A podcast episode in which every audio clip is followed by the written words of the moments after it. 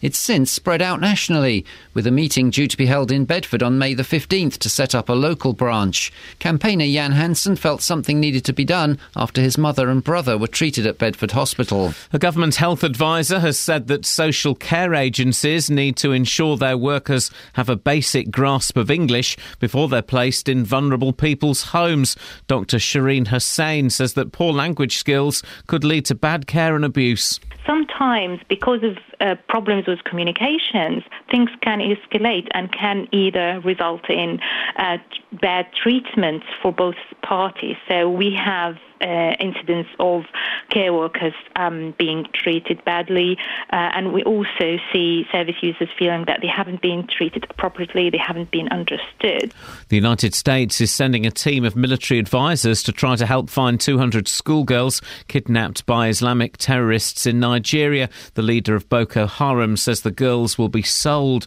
The Court of Appeal has heard that clearer guidance is needed to do not resuscitate orders. It's considering the case of 63 three year old Janet Tracey from Ware in Hertfordshire, who had lung cancer and was taken to hospital after a car crash in Abbots Langley three years ago. Her family say they were not consulted when a DNR notice was put on her records. Our reporter Louise Hubble says the key argument concerns her human rights. One of the, the main um, pillars of the of the family's case appears to be that Mrs. Tracey's human rights were breached. Um, the court has been told under Article 8 Mrs. Tracey should have been consulted because because it states that a person has the right to choose how you pass the closing moments of your life. The fire brigade were called to Watford General Hospital yesterday afternoon after a problem with the water supply. The brigade provided a temporary supply with bottled water also made available.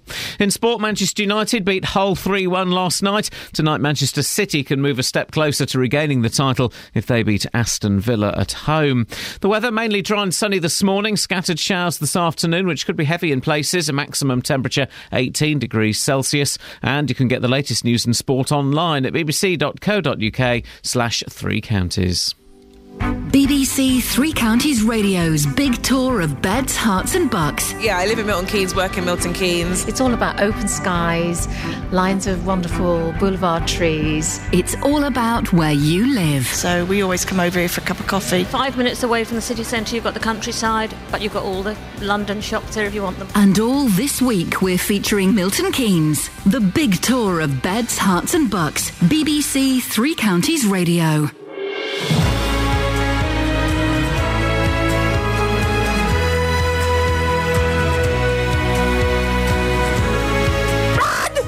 Oh, that was sorry. Morning, this is Iain Lee, BBC Three Counties Radio. At this point of the show, I like to read the menu out and tell you what's happening, so I'm going to do that now.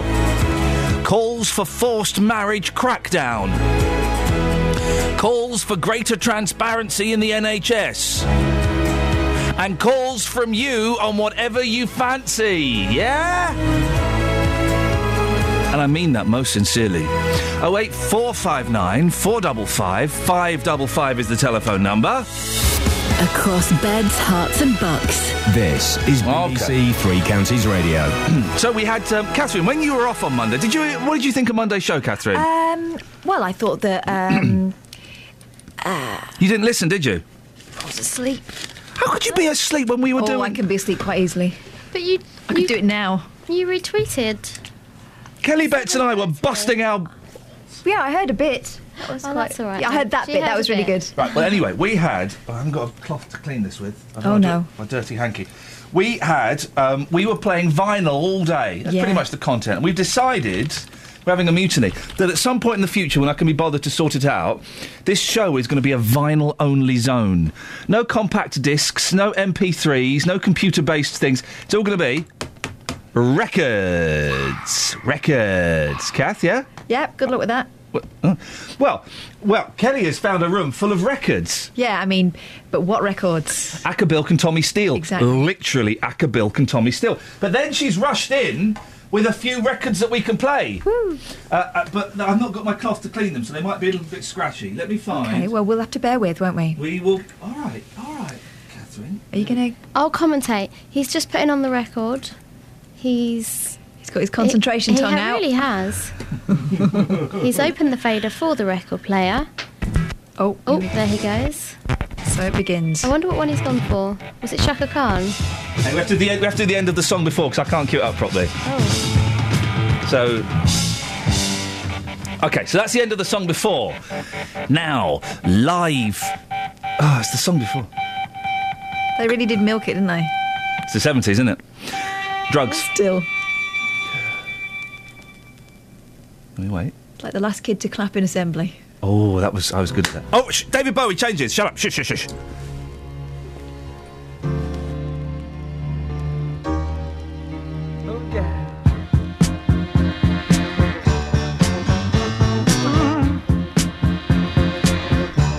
Vinyl only 3CR.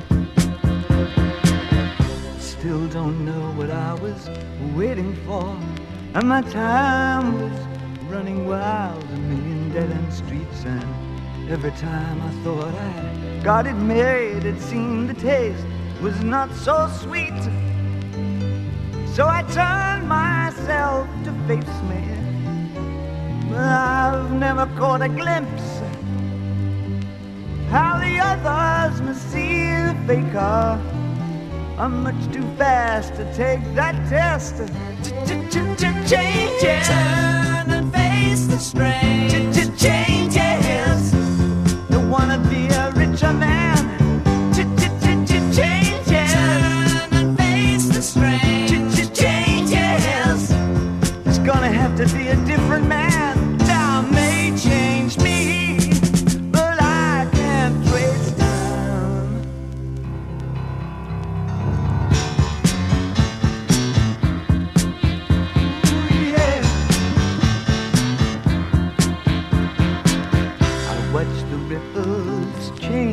Sides, but never leave the stream of warm and permanent sand.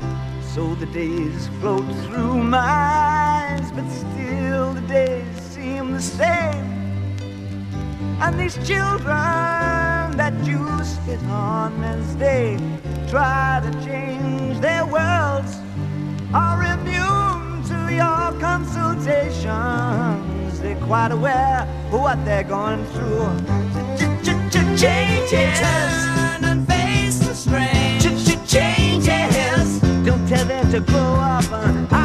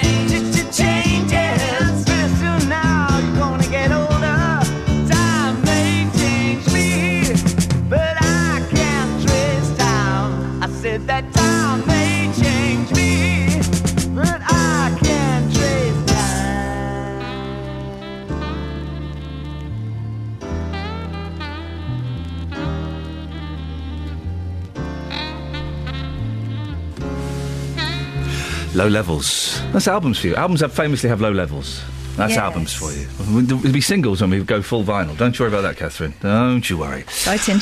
Oh eight four five nine four double five five double five. Now, uh, on to more serious issues. As police continue to search for a missing Luton girl who was placed under a forced marriage protection order in December, campaigners want the law to get tougher on families who make their uh, young people marry against their will.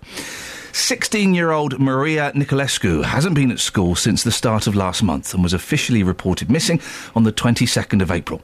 Well, we'll be speaking to Jasvinder Sanghera from Karma Nirvana later in the show. She believes criminalising forced marriage is the only way to stamp out the practice. Well, Catherine Boyle has been looking into this. Catherine, this has been brought to our attention by the disappearance of a local girl. H- how much more do we know about that? Not an awful lot, and there's not an awful lot more the police can say either. They uh, were only able to release the information for this appeal after getting special permission permission from the courts. We know that Maria Nicolescu is 16 and was born in Dublin, and although she is of uh, Romanian descent, she often wears traditional Romanian dress, so the headscarf, the long sleeves, long skirts. She was placed under a forced marriage protection order in December, and she hasn't been seen for over a month now.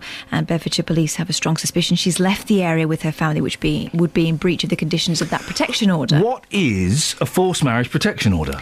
They were introduced in 2008, um, and it was after the high profile case of Dr. Humayra Abedin. She feared being forced into marriage and was held captive in Bangladesh by her parents.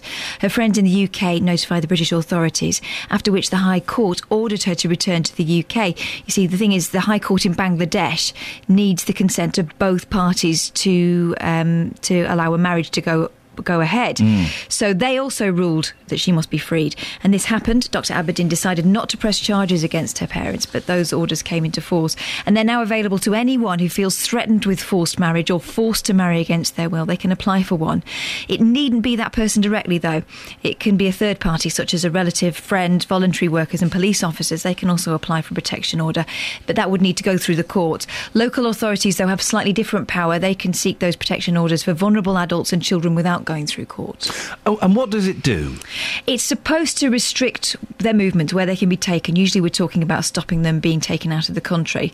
And these FMPOs can also demand that perpetrators stop any intimidation, reveal the victim's location, and hand over passports, otherwise, they could face imprisonment. Some campaigners don't don't think this goes far enough, though, do they? No, and that's because anyone convicted of coercing someone to marry, in spite of one of these orders, could be jailed for up to two years. But there's no law in itself against forced marriage, and so it's not a criminal act. Yet it may well become one, though, as early as next month. We've talked, we've done this before, haven't we? Yeah. In relation to uh, girls from Luton. They, unfortunately, that's right. Last August, we spoke um, about this case. Bedfordshire Police applied for the mother of a girl to be sent to prison for contempt of court. This was after the 16 year old daughter was forced to marry despite one of these protection orders already being in place. And at the time, the judge, Justice Holman, said it was vital that these protection orders were given real teeth. So there's a real head of steam behind this one. This push to, to make it more, uh, well, a, a criminal offence. It can't be more of a criminal offence. It isn't one at the moment. It may be one this time next month. We'll it, keep seems, an eye on it. it seems odd. It's not a criminal offence to force someone to marry someone they don't want to marry. How? It seems. Well, I mean, you, you, as you say, it looks like that's probably going to change, but it seems odd that that's not already a criminal offence. Catherine, thank you very much. I'll see you in about twenty minutes for the papers. Well, you see me through the window in about Well, two seconds. Um, I was doing a radio thing. Oh, right, okay, yeah, bye. Unbelievable. Oh eight four five nine four double five five double five. If you want to have your say on that, I know it's unlikely, but um, what's what's your beef? Nothing. Okay, uh, I know it's unlikely, but if that's uh, touched your life, you're more than welcome to give us a call. Oh eight four five nine four double five five double five. What's your beef? Um, I've just taken a call. Oh yeah, go on. Um, and I said hello through Counties Radio. Uh, well done, as you're supposed Yeah. to. Yes. And uh, I asked the person their name. We had a little chat, and This I said, "Do you want to come on the radio for anything?" And she said, "No, I just needed to use up some credit." So that I could get a new SIM card. wow, happy to help, happy to help. And I said, okay, have you used enough credit yet? And she went, yeah, I think so, thanks. Gosh. Hey, listen, we're the BBC. We can do anything. We can do any. It does. I'm to. Can I put in a request to the listeners? Sure. Stop phoning up my team just to have a chat because oh, lo- no, no, no, no, no, because you because you could be doing more important things like I don't know coffee and stuff. But the number you, you get so many people that phone up that make their point, make a really good point, and one of you says, "Oh, should I put you through to in?" Oh no, I don't want to go on air. Let's not stop them having a chat, but if they could declare their intentions Yes. early doors, that'd be helpful, not Okay. after 20 minutes. So if you, you you phone up, hello, BBC Three Counties can help you. Yes, I don't want to go on air, but Then we can stop listening at but. yeah, you go. Okay, so let, let's let's make that the rule of the day. Oh eight four five nine four double five five double five. BBC Three Counties Radio. Here's the travel with Alice. Travel news for beds, cards, and bugs. BBC Three Counties Radio. Good morning. It's a quiet start on the major routes so far. The M1 looking good in both directions, and the same goes for the A1M.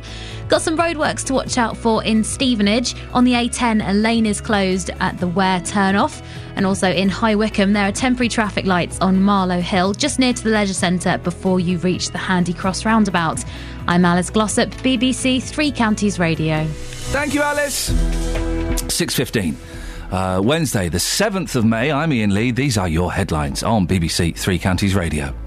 Campaigners are calling for the law on forced marriages to be strengthened as police in Luton continue their search for a teenage girl who is the subject of a forced marriage protection order. A health campaigner is calling for greater transparency from Bedford Hospital when it comes to dealing with complaints. Jan Hansen is setting up a local branch of Cure the NHS. And in sport, Manchester City can move a step closer to regaining the title if they beat Aston Villa tonight in the football game. BBC Three Counties Radio.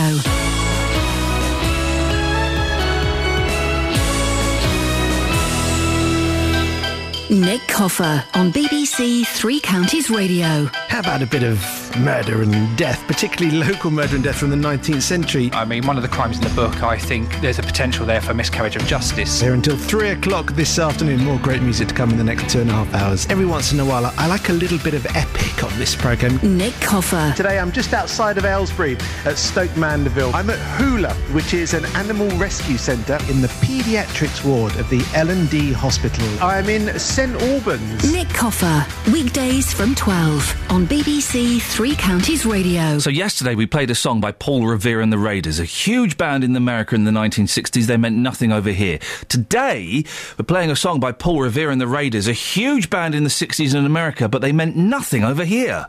And you hear songs like this, you wonder why wasn't this a hit over here? This is awesome. You wait. You wait.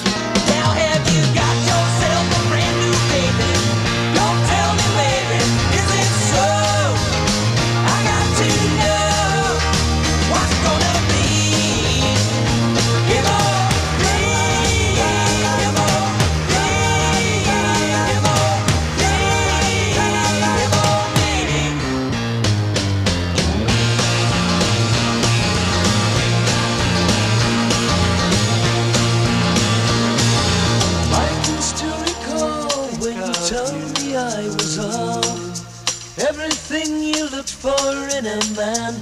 But I know that it's not true. I've seen the way he looks at you, and I think you're gonna hang me up again.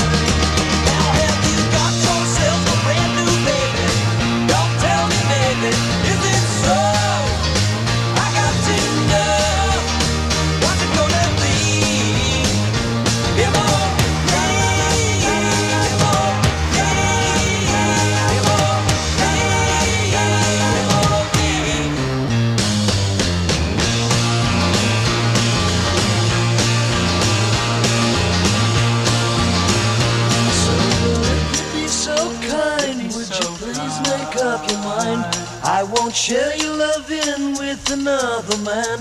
And if you see things my way, could you let me know today? But if you decide it's him, I'll change my plans.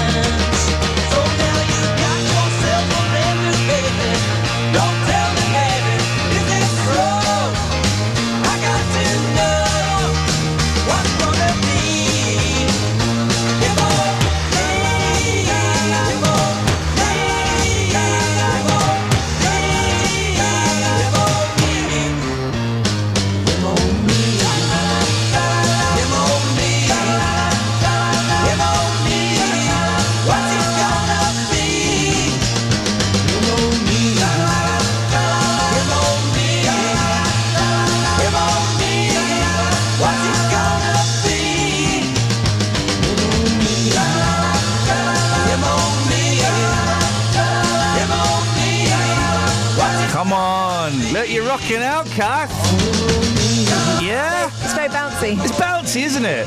They're bouncy. These are the fellas that dress up as soldiers from the American um, War of Independence. Yeah. And then they bounce while they're playing. You think Lady Gaga dresses weird? Go and look up Paul Revere and the Raiders on YouTube. Man, those guys was nuts. What if they took drugs?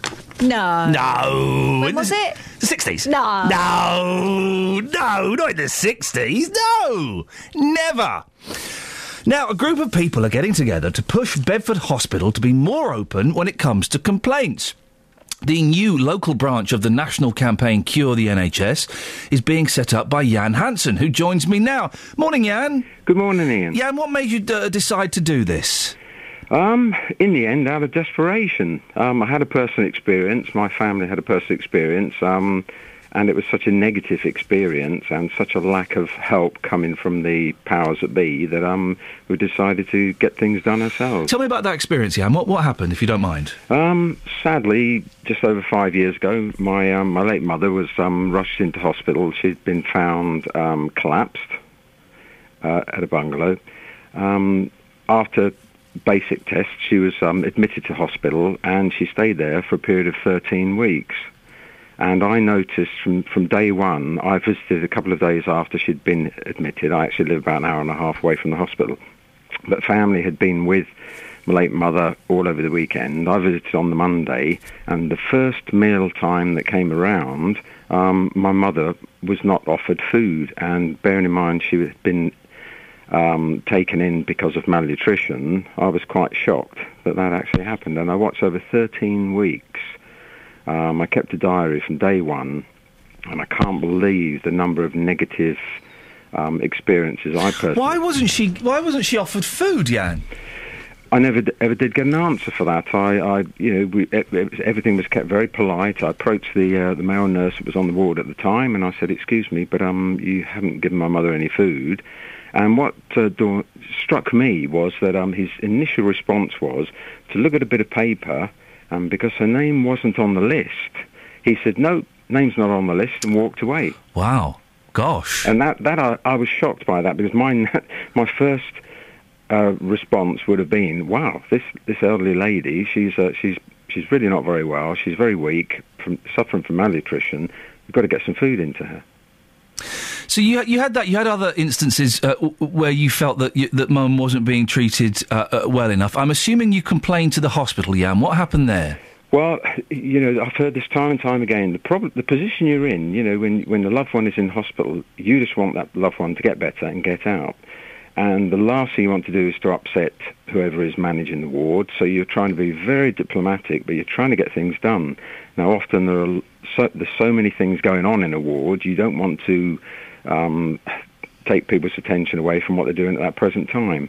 So very diplomatically, um, I, I spoke to various people within the hospital, trying to make sure this didn't occur again, and that she got um, her medic. Well, she was actually prescribed medication, and I noticed very quickly that um, it wasn't actually being given. So, she's not getting food. She's not getting medication. I, I would have kicked up a stink, Jan. It sounds like you were far more polite than I would have been. Well, Do you feel you were listened to at all? Not at all, no, no. And this is what I'm getting back from people over the last few years. People have been contacting me as I've had a little bit of publicity here and there. And but the bottom line is, pe- families feel as though they've been fobbed off. Mm.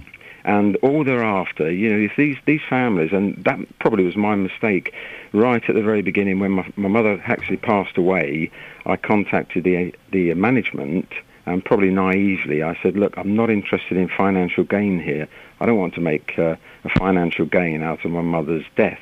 But these things should not be happening. I want to try and help and make sure these things don't happen to other people. And what was the hospital's response to that? Um, well, we, we, we had a meeting. I didn't realise it was going to be a meeting full of so many um, of, the, of the healthcare professionals at, at the hospital, um, and it was very defensive.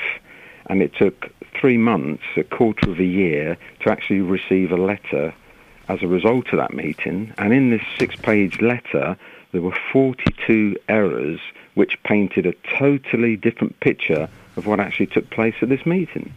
Jan, you're setting up a, a, a local branch of uh, Cure the NHS. What do you hope that will achieve? Well, we, we obviously need to get our information together. Um, I, I've already had quite a number of people who wish to have this meeting. Um, we've, we've decided we're going to have a meeting, an, an open meeting, and I, I think beyond any doubt we can show that uh, management-wise, people are burying their heads in the sand and they're, they're almost in denial that there has been and there's a problem there. So we're going to get our information together. We are having we will be having legal advice on the best way to proceed, and we realise, you know, the odds are stacked against us. Uh, just to give you an example, um, the Mid Staffordshire crisis, which was obviously the most major crisis this country's ever had, um, out of 13,000 written patient complaints, and it's quite quite. Um, qu- quite distressing actually putting these uh, written complaints together. You know, you have to go through everything on paper. You send it into the, um, the healthcare ombudsman, and out of 13,000 written complaints, they only investigated 224. Yeah, and final final question, and I hope this doesn't come across as being insensitive, but but there will be some people thinking this. Is, is this about compensation? This this has never entered my mind, and as I said from day one, I'm not interested. The the most important people in all of this, the number one priority is the patient, but very closely behind is the staff. You know, the staff are being neglected, frontline staff, and there needs to be systems put into place which are much more open and to actually support the frontline staff, and they will give a much better service to the patients, and then it's a win-win situation. Jan, thank you very much indeed. Uh, should should just say that nobody from Bedford Hospital was available to comment until it's received written permission from Jan to talk about his mother, uh, his mother's treatment. Oh eight four five nine four double five five double five is the uh, telephone number if you want to give us a call on that. Or to be honest, if you just fancy having a chat and using up your credit, we're, we're the place to come to. It would t- turn out. We're your local BBC.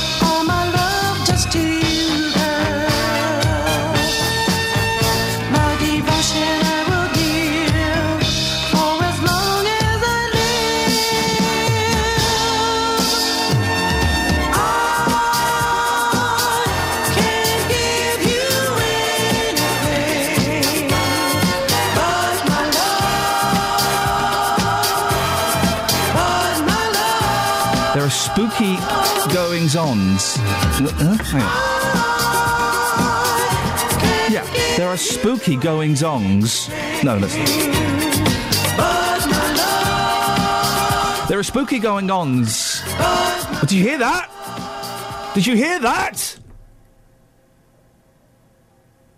What on earth is going on here? There are bangs, there are screams. This is not. Um.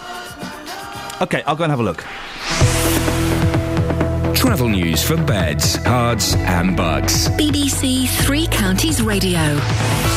On the speed sensors, the M1 London bound are starting to build up now between junction 10 for the Luton Airport Spur Road and 9 for Redbourn. Also, the A5 northbound looking a little slow in Dunstable just after the Luton Road as you head towards Houghton Regis. Public transport has no reported problems. I'm Alice Glossop, BBC Three Counties Radio. Across beds, Herts, and bugs. This is BBC Three Counties Radio.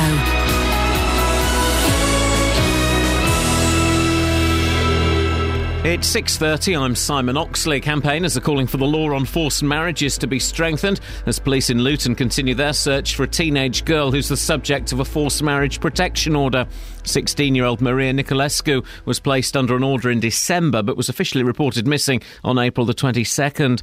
A health campaigner is calling for greater transparency from Bedford Hospital when it comes to dealing with complaints. Jan Hansen is so unhappy with the treatment his mother and brother received from the hospital. He's setting up a local branch of Cure the NHS. And a government health advisor has said that social care agencies need to ensure their workers have a basic grasp of English before they're placed in vulnerable people's homes. Three Counties Sports. BBC Three Counties Radio. Manchester United beat Hull 3 1 last night with two goals from 18 year old James Wilson on his debut, prompting this speech from interim manager Ryan Giggs. You've seen a little glimpse of the future, and this is what this club's about. We never stand still, we always give youth a chance, and we try and play attractive football. Sometimes we don't win, but we give it our all. So keep supporting us, and the good times will come back soon. Tonight, Manchester City can move a step closer to regaining the title if they beat Aston Villa at home. Victory for City would put them two points clear of Liverpool with one game to play. At the bottom, Sunderland host West Brom, needing a point to virtually ensure survival and send Norwich down.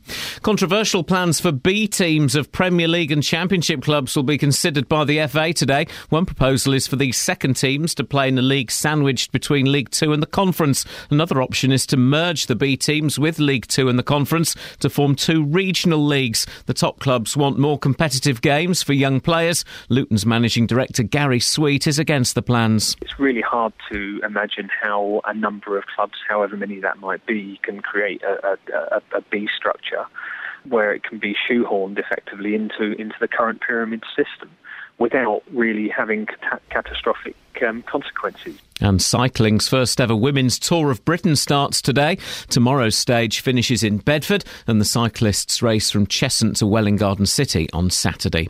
BBC Three Counties News and Sports. The next full bulletin is at seven. Simon, what's all the banging? All the what? eh? Can you not hear the banging? No. Oh, we get really because we're hearing loads. Oh, really? Of, there's loads of Well, I'm banging down cocooned here. away in my, you know, underground bunker here. Oh but- yeah, of course. Well, if you hear any and you Mm-hmm. can find it sourced, do let us know because it's very, very loud. It sounded like it was coming from your area. Oh right, it's not Justin trying to escape, is it? Ah, that'll be it. That'll be it. Across beds, Herts, and bucks. This is Iain Lee. BBC Three Counties Radio. Banter. Speaking of banter, girls, um, you thought you could uh, scare me during the news there. Sorry? What? Sorry. You thought you could scare me during the news there, and I think you'll find that failed pretty miserably. Well, you did go arg. Isn't that normally what people do when they're scared? Yeah, when they're pretending to be scared. Oh, right, okay. Good Firstly, pretending. we didn't set, set out to scare you. But hang on a minute, hiding hiding up. behind a door with a video No. camera, fil- a VHS video camera filming me. Firstly, we did go out to investigate the banging. Yes. Um, but we couldn't. S- We, we could hear it, but we thought, shall we follow it? And then we thought, no, let's make Iain jump because he'll come out during the news. He's so predictable. There's no we show without punch. He'll be stood straight out there. We stood there, we hit rec, and waited. And that's that. That's clever, is it? Well, it's the best thing I've done today. Yeah. This is the best thing I've done today. Play this, fat bad boy. Catherine's miming the drums a little bit too aggressively.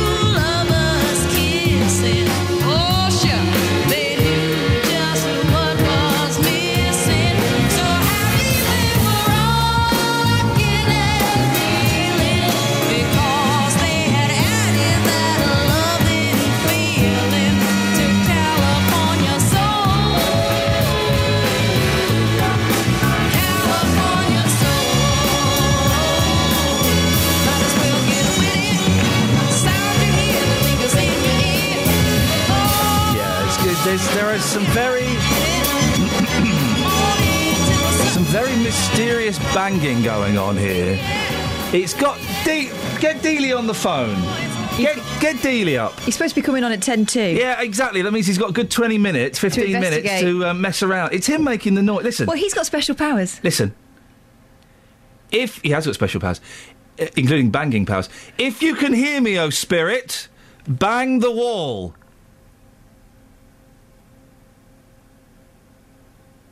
Oh, maybe it's not Dealey then. No, hang on a minute. How would that prove it was Justin or not? Ridiculous position to be in. You say. Ri- you say ridiculous, but um, how many series of Most Haunted were there? Again. oh! Is that coming out on air? Yeah, uh, yes, it must be. Can you hear that, Steve? I can hear that. You can hear I the think you got banging? Justin, yeah, I think you got Justin locked in a cupboard. Uh, well, t- we've tried. He enjoys that a little bit too much. We'd- uh, I'm, I'm suspicious.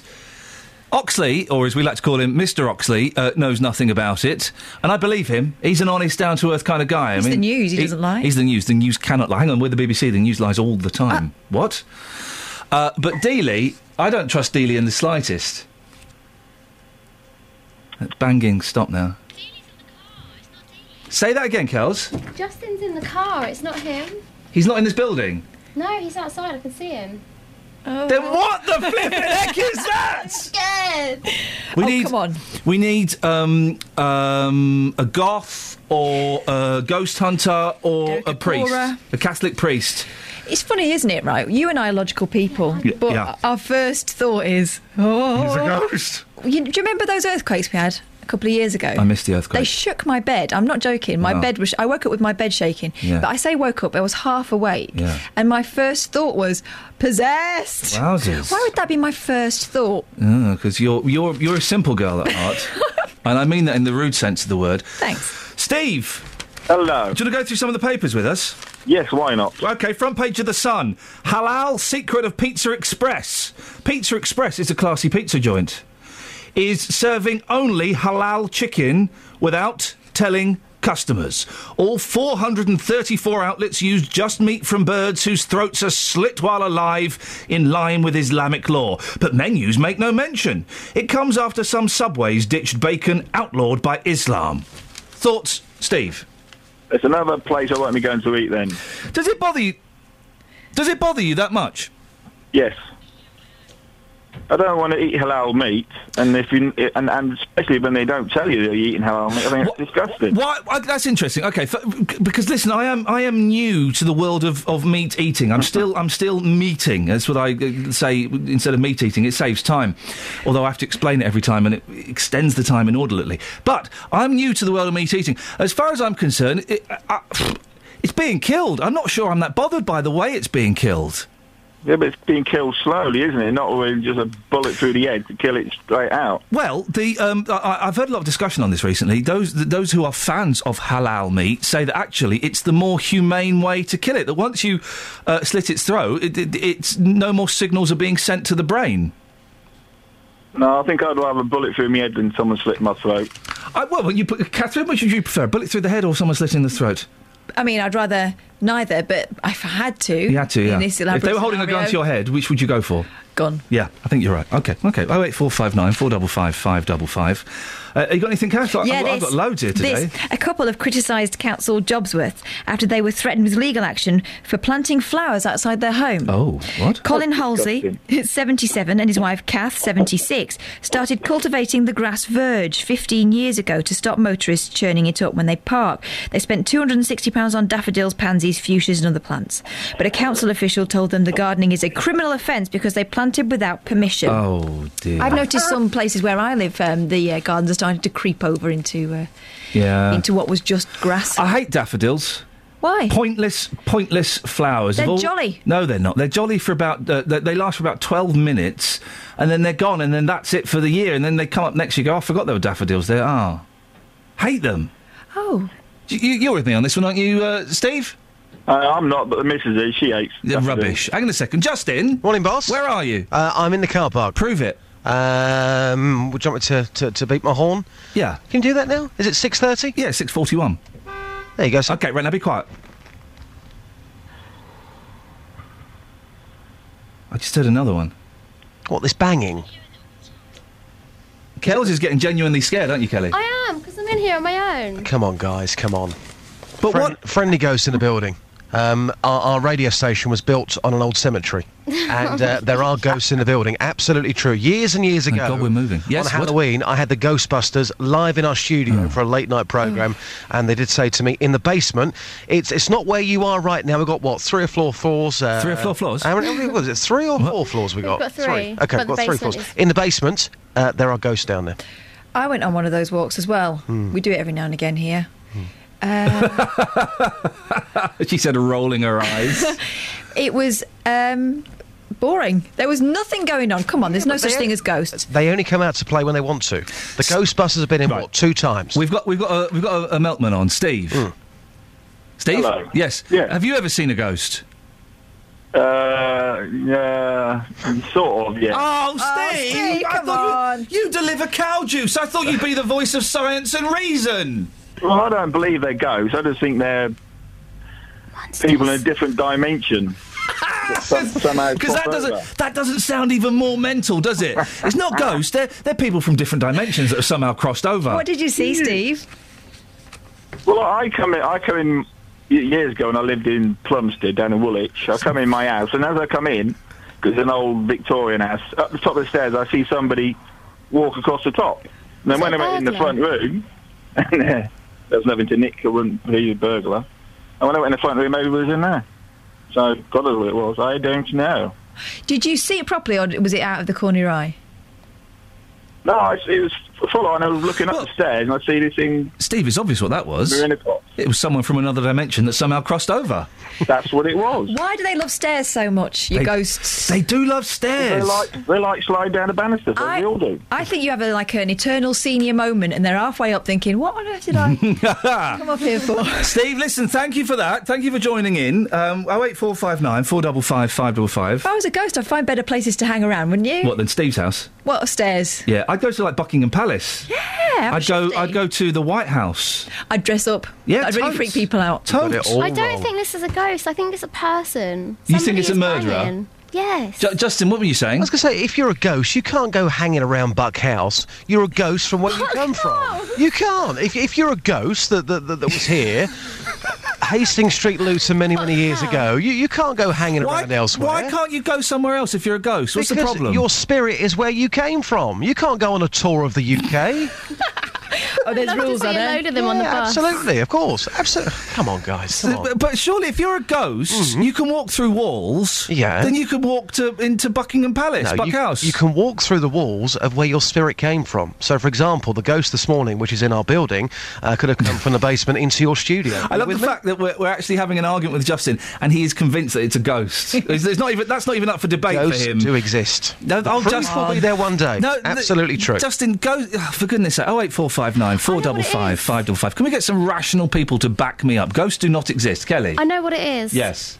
It's uh, approaching summer. I Yeah. think they've they've put the aircon on, and the system's just having There a we go. breakdown. the other night, something weird happened to me. Oh. something weird. Is this, was this the same night the next morning you have to make yourself throw up to get rid of your hangover? No, no, it wasn't that. It was a different a, night. A different evening. I was um, driving over a roundabout, what's at about uh, 11 o'clock on Sunday evening, Ooh, going to get a. Kentucky Fried Chicken. Yeah. And um, suddenly, I, I the Colonel came and haunted you. Oh, the Colonel, you're such a bad boy, but I like you. So, um, I'm going over this roundabout, and um, I feel like I've actually hit somebody, and and the bang on the car is so so strong, and um, there's nothing there. And I, I've gone back round the roundabout to check again. So you're not sorry. You, you ran over a cat and what? No, no cat, no, No. dog, no nothing, but a, a large bang, such a, a big bang, such a big jolt that I got out and I thought there's going to be a new dent in my new car. Absolutely nothing there at all. Gosh, if ever there was proof needed that ghosts actually exist, that wasn't the proof. weird A mystery bang. Justin will speak to you in a bit. Justin Dealey having a mystery bang. Who'd have thought it? Oh eight four five nine four five five double five. Travel news for beds, cards, and bugs. BBC Three Counties Radio. The M25 anti clockwise, slow now between junction 21 for the M1 and 20 for Kings Langley. Also starting to build up between junction 17 for Maple Cross and 16 for the M40. The M1 London bound quite slow around junction 10 for the Luton Airport Spur. Then also on the speed sensors, the A1M southbound heavy going around junction 7 for Stevenage. Public transport has no reported problems. I'm Alice Glossop, BBC Three Counties Radio. Alice, you don't buy into all this ghost nonsense, No, do I you? don't. You- You're very sensible and scientific. Extremely sensible. Okay, thank you, Alice. Excellent. Last, the voice of reason. Back me up, listener, please. 6.46, it's Wednesday, the 7th of May. I'm Iain Lee. These are your headlines on BBC Three Counties Radio. Campaigners are calling for the law on forced marriages to be strengthened as police in Luton continue their search for a teenage girl who is the subject of a forced marriage protection order. A health campaigner is calling for greater transparency from Bedford Hospital when it comes to dealing with complaints. Jan Hansen is setting up a local branch of Cure the NHS. And in sport, Manchester City can move a step closer to regaining the title if they beat Aston Villa tonight. Let's get the weather from very scientific Kate Kinsella. Beds, Herts, and bucks weather. BBC Three Counties Radio. Good morning. It's another rather unsettled day of weather today. A mixture of sunny spells and scattered showers, but it is accompanied by quite a strong westerly, southwesterly breeze. So any showers we do get will blow through quite quickly. Now, later on this afternoon, these showers are going to become more frequent, and we could get one or two potentially really heavy ones with a rumble or two of thunder mixed in there as well. So something to be aware of. But like I said, that breeze is going to push those through relatively quickly, so they won't last for too long. We will get some sunny spells between them as well, which means the temperature gradually starting to rise. We're looking at a maximum of around 17 Celsius later on this afternoon.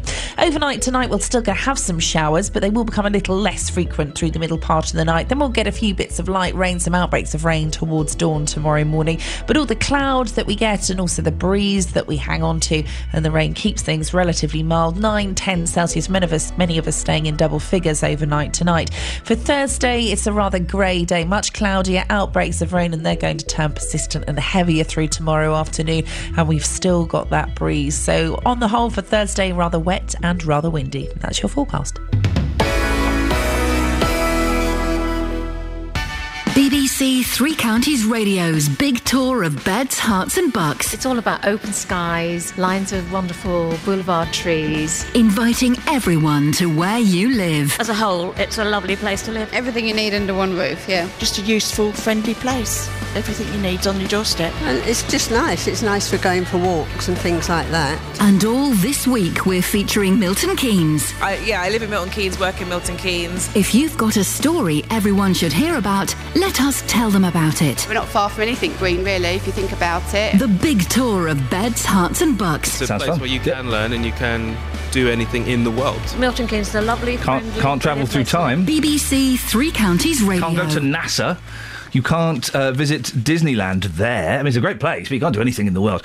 Uh, j- uh, quick update on the ghost. Um, Kelly Betts has gone to investigate, but she's got Justin to come in with her because she's scared. Oh she's my scared. goodness. They're in the other studio having a look. Look at Justin walking around. Imagine if Justin actually saw a ghost, and we know he has. Uh, he's had a mysterious bang um, recently. Um, but imagine if he saw a ghost. He would. I mean, he gets scared when you pounce up on him. if a ghost pounced up, Yeah, but the way he hid it in a manly fashion.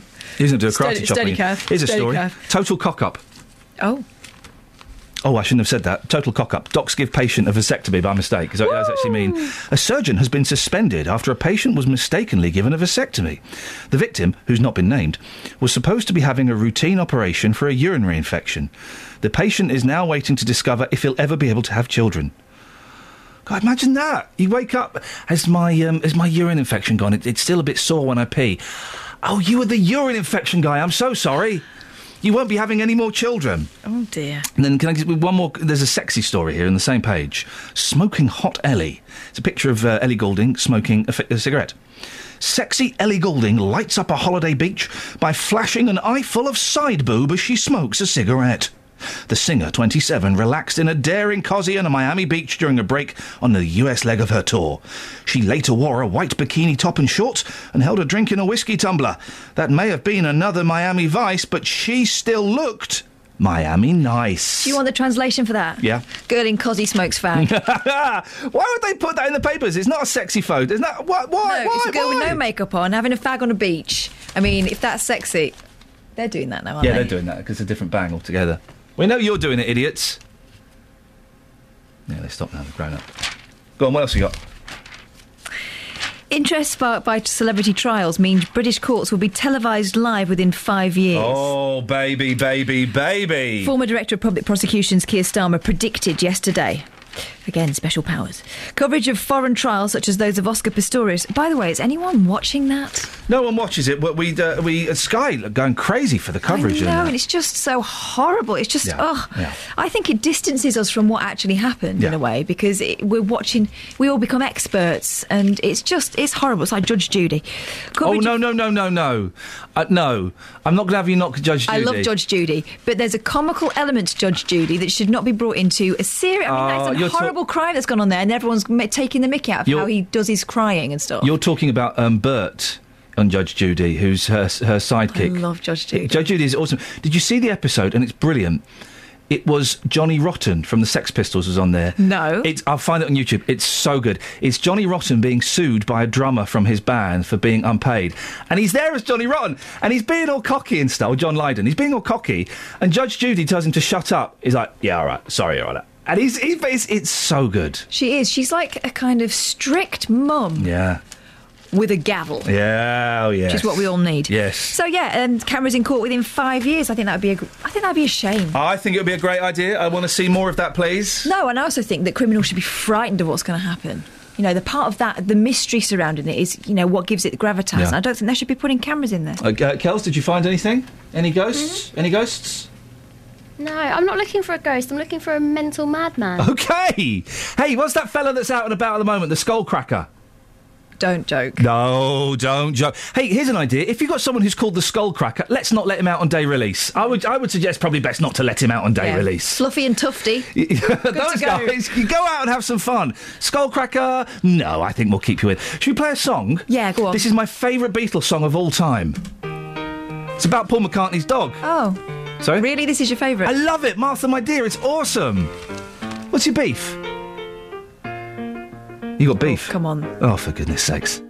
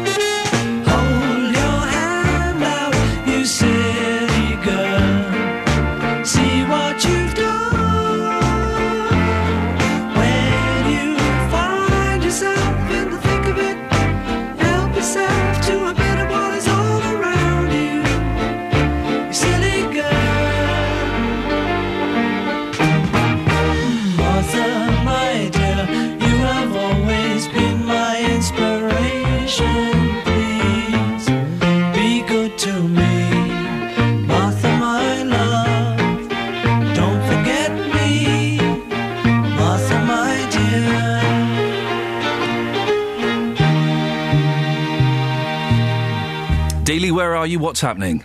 Morning, boss. I'm uh, live in the building. I'd say um, hello to Dave, first of all. He was uh, out the front of the building saying, I hope you find the ghost. Um, I'm down in the basement right now, and I can actually confirm, hand on heart, I promise you, this banging noise that you're talking about is coming from the basement where we have uh, proof that ghosts do exist. So I'm just saying. What, what, proof have you got that ghosts exist? Well, we had the Ghostbusters in with their equipment. the Ghostbusters uh, in with their equipment! the thing is, he believes this! what equipment did they have? Did they have the flashing thing and the thing with the meter? Uh, yeah, the hell the meters. Yeah, they get those ver- from Maplin's. No, it was going very, very hot, very, very cold, and we have proof that the ghosts do exist. At the moment, Yes. the banging has stopped. But when I came down these stairs, Yeah. I'll be honest with you, I didn't actually go into the basement because I was actually scared. When I came down the stairs, the door here, the door to the basement, The door was to the basement. shaking. It was shaking, yeah. Was shaking, and it was making such a loud noise. I've never ever seen that before. So I ran upstairs and tried to use you as a bit of a safety blanket. Don't know why I was thinking that, but but I was going through a, a bizarre situation. I'm, I'm assuming, uh, of course, uh, Justin, being a BBC reporter, you filmed the door shaking. Well, no, no, because I, li- I, no, hang. I, came, I came downstairs. I came downstairs Yeah. just to investigate, to have a quick look. Yeah, yeah, um, yeah, yeah. Kelly Betts, um, your producer, wouldn't come with me today.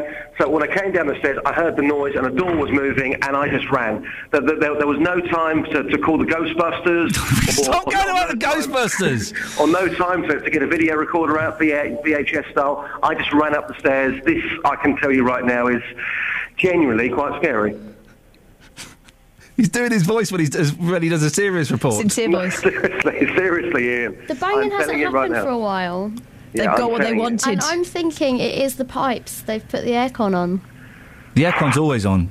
Well, Yeah. why, why, why would the door shake? I think, you know, I I haven't experienced this before. For, for some reason, the ghosts here have got a bit egotistical and they're looking for some sort of name check on the radio this morning. Okay. Well, d- and, and, and d- d- remind us, Justin, you've recently had uh, a mysterious bang in your car on Friday night, didn't you? Uh, yes, yes, I thought I, I hit something. It was um, a loud bang. Got out of the car thinking, oh dear, my new car's going to have a big dent. Nothing there. Went round and round about three or four times to check for, for a human being or some sort of animal. and There, there was nothing there at all. You, you explain that to me. You explain that. Oh, I was at Five Live at the weekend. Anyway, Justin, thanks very much for that. Cheers, boss. oh eight four five nine four double five five double five. They don't exist for goodness sakes. News for beds, cards, and bugs. BBC Three Counties Radio. On the M25 anti clockwise, there are queues between junction 21 for the M1 and 20 for Kings Langley. Also got queues building up between junction 17 for Maple Cross and 16 for the M40. The M1 London bound, heavy going in patches between junction 12 for Dunstable and 7 for Hemel Hempstead. And looking on the speed sensors in Hitchin, the A505 heavy going as you head towards the centre of town. Public transport all looking good with no reported problems. I'm Alice Glossop, BBC Three Counties Radio. Alice, thank you very much indeed. Well, let's allow some normality to uh, return. Although I, I, I guarantee you, Dealey is buying all of that ghost bullshine. Really is. I don't buy a word of it. Nonsense. Okay, coming up, we'll be talking about forced marriages. We'll be talking about uh, Bedford Hospital and whatever you fancy. Let's get the news now with Simon. Local and vocal across beds, Herts, and bucks. This is BBC Three Counties Radio.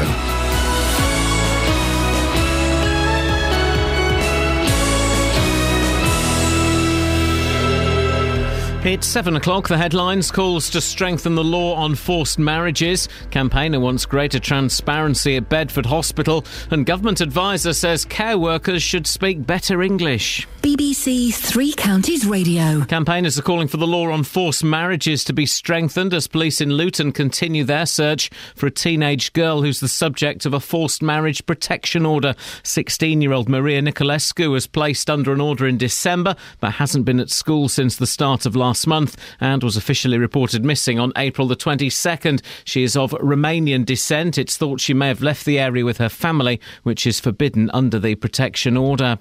A health campaigner is calling for greater transparency from Bedford Hospital when it comes to dealing with complaints. Jan Hansen is so unhappy with the treatment his mother and brother received from the hospital, he's setting up a local branch of Cure the NHS. I've already had quite a number of people who wish to have this meeting. Um, we've, we've decided we're going to have a meeting, an, open meeting, and I, I think beyond any doubt we can show that uh, management-wise, people are burying their heads in the sand and they're, they're almost in denial that there has been and there's a problem there. A government health advisor has said that social care agencies need to ensure that their workers have a basic grasp of English before they're placed in vulnerable people's homes. Dr. Shereen Hussein says poor language skills could lead to bad care and abuse. Sometimes, because of uh, problems with communications, things can escalate and can either result in uh, bad treatment for both parties. So we have uh, incidents of care workers um, being treated badly, uh, and we also see service users feeling that they haven't been treated appropriately, they haven't been understood. Plans which could result in the closure of three middle schools in Dunstable will be discussed by councillors today. A consultation paper says no viable alternative options have been found to the plans to close Ashton, Brewers Hill, and Streetfield schools due to falling numbers. The Court of Appeal has heard that clearer guidance is needed about do not resuscitate orders. It's considering the case of 63 year old Janet Tracey from Ware in Hertfordshire, who had lung cancer and was taken to hospital after a car crash in Abbots Langley three years ago. Her family say they were not consulted when a DNR notice was put on her records. Our reporter Louise Hubble says the key argument concerns her human rights. One of the, the main um, pillars of the of the family's case appears to be that Mrs. Tracey's human rights were breached. Um, the court has been told under Article 8 Mrs. Tracey should have been consulted because it states that a person has the right to choose how you pass the closing moments of your life. In sport, Manchester United beat Hull 3 1 last night. Tonight, Manchester City can move a step closer to regaining the title if they beat Aston Villa at home. The weather mainly dry and sunny this morning, scattered showers this afternoon, which could be heavy in places. A maximum temperature 18 degrees Celsius. And you can get the latest news and sport online at bbc.co.uk slash three counties. BBC Three Counties Radio's big tour of beds, Herts, and bucks. We moved here when we were children were younger and that, and we put them through schooling here and that. It's all about where you live. It's a developing city, so you see it now, but you know, in a few years' time, it could be bigger, it could be better. And all this week, we're featuring Milton Keynes. Everything you need under one roof, yeah. It's a nice place to have a, a shopping spree, you know, have a walk around. The Big Tour. BBC Three Counties Radio. Iain Lee, BBC Three Counties Radio.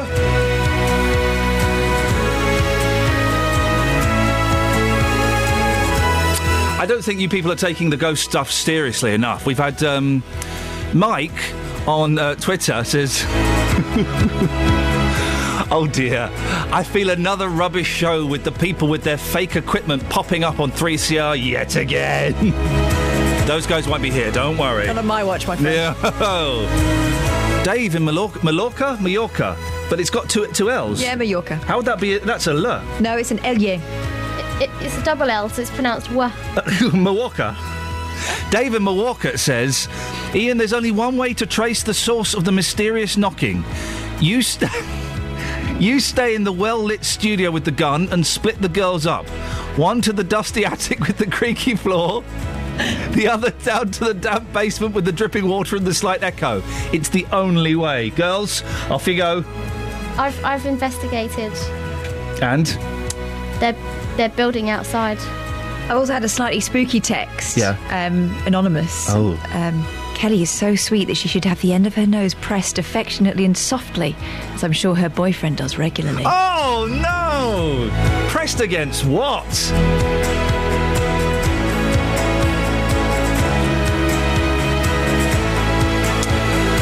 Lots coming up on the show this morning. As always, keen to get your thoughts.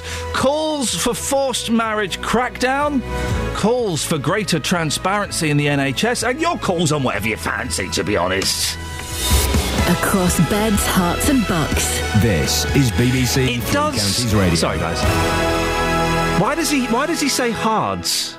That guy says hards. Who is that guy? And why does he? Bugs as well. Beds, hards, and bugs. Yeah. Wh- wh- who is that guy? I mean, I'm sure he's a nice guy. Hey, listen, if you're listening this morning, fella, well done, great work. But beds, hards, and bugs. Really? Maybe that it was spelt wrong when they gave it to him. Could be. And then in which case, it's not his fault. Mike's. Mike's fault. Mike! Mike! No, I read stuff that Mike gives me, and Mike's uh, spelling is excellent. He's an excellent spellist. He really is. So I don't blame Mike, I blame that guy. Beds, hards, and bugs. And also, if you're given a bit of paper for Three Counties Radio and it said beds, hards, and bugs, you go, so, did, sorry, does this mean it says beds, hards, and bugs? Just read it, Buster, is what they say in Hollywood. you're listening to Beds, Hards and Bugs. I don't know. Um, I'm disappointed by the number of people, including Justin Dealey, a man I have almost no respect for, uh, who believe in ghosts and spirits and otherworldly things. It's all it's all nonsense, guys. It don't happen. There's no such thing as ghosts. There's no such thing as poltergeists. It's all, I'm afraid. Hey, listen. W- once you die, that's it. Oh eight four five nine four double five five double five. On to slightly more serious things. Nine months after a judge said forced marriage protection order orders needed more teeth, it's feared another girl from Luton has been spirited away by her family. Last August, Bedfordshire police applied for the mother of a girl to be sent to prison for contempt of court after her 16 year old daughter was forced to marry, despite an FMPO. Well, now police are trying to trace another teenager, 16 year old Maria Nicolescu, who's been missing for a month. She's been subject to one of these orders in December. Colgit Lally is a solicitor in Luton and deals with cases of forced marriage. Morning, Colgit. Morning, Iain. How common is this? Um, one thing that I'd like to say from the outset is I do believe the law as it exists is perfect. It's about the courts and the judges implementing the law. And I believe that's where the failing is. Uh, I don't believe that um, forced marriages should be criminalised simply for the fact that it's another pressure on this young person to criminalize your family is is another horrific thought. Who is going to be the breadwinner? Somebody may lose their job. Um, there's other siblings to worry about. So criminalising, I know that a lot of authorities are in favour of it, but I do believe with the victims that I've spoken to, it's another pressure on the, the young person. Do you think if it was if it was made illegal, then that um, the, the the victim would be more reluctant to go to the authorities? Absolutely. I do believe that. Um, they've already got so many pressures, being ostracized from their family and community, and then on top of that, criminalizing their family. I, I, I strongly believe that criminalizing it would be a big mistake. I do believe that the law is very um, clean cut at the moment. It's not working though, is it? Because it, these forced marriage protection orders they don't seem to be worth the paper that they're printed on. Well, that's just the problem. It's about the courts and the judges implementing those. There are sanctions, and those sanctions should be met by people that are, are, are not abiding by these orders. But if but if one of the sanctions is you're not allowed to move out of the area, and then a family moves out of the area, what's the court supposed to do? Well, exactly that. If you're not allowed to move out of the area, there should be a part of the order that says you're not allowed to move out of the area. I think there is there is there is a part of the order, isn't there, in these things that says you're not allowed to move out of there. But but if the family ignores that and goes off to wherever wherever they go in the world, then it's not working, is it? Well, it's not working because the courts aren't enforcing that. But what, what is the what is the co- Colgate? So I'm I'm missing something. Maybe I'm not explaining it properly. What, what is the court supposed to do if they say to a family, "You have a, a forced marriage protection order. You are not allowed to move," and Well, if the family then moves, what is the court supposed to do? How is the court supposed to enforce that more? Well, the, the sanction is if you break a forced marriage protection order, you can ultimately have two years imprisonment. Okay, well, so that's in so place. why the- isn't that? Why is that not happening? Is the question. Well, because the families are disappearing and they, they can't be found. Well, there should be means to find them. Well, no, no, no, but, but no, hang on. It should, but, but Colgate, yeah, yes, there should be means to find them. But if people who have got forced marriage protection orders on them are disobeying them, it proves they don't work. Now, you came on, and first thing you said was, "I think the law is perfect as it stands." Well, you've just argued your, yourself out of that position. It's obviously imperfect. It's imperfect because of the, the the other thing I said when I first came on was that the courts and the judges aren't enforcing the order. I don't understand, Colgate. If a family has been given an order and told you cannot move out of the area, and then they move out of the area, So what is the court? isn't What is the court supposed to do? I, I do believe that there's a fault there. There is a massive fault. you came on and For said it was perfect at the start. Uh, no. Yeah, you did. There is. uh, I, the the thing I'm saying is that the law, the way it has been written, is perfect. But it's but Colgate, the fact that the courts aren't enforcing it. They it. are enforcing it, Colgate. They have told they have told families you cannot move out of the area. Okay, families then move out of the area. What more can the court do? Yes, that when they find them, no doubt they'll arrest people. But what more can they do? Uh, That's exactly what I want them to do: is Oh. um, arrest them. But it's not being done. You want so you want them. Let me just get this straight. You want the court to enforce the, to, to put a forced marriage protection order on a family which says you cannot move out of the area. Then, if and when that family moves out of the area, you want the court to find them and arrest them. That's what you want, is it? Absolutely, yes. That's that's um, a, a crazy way of thinking. It, it shows that that it shows that the system we've got at the moment doesn't work. It shows that people are disobeying the order and the rules of the order. So surely, obviously, we need to have something a little bit stricter and stronger.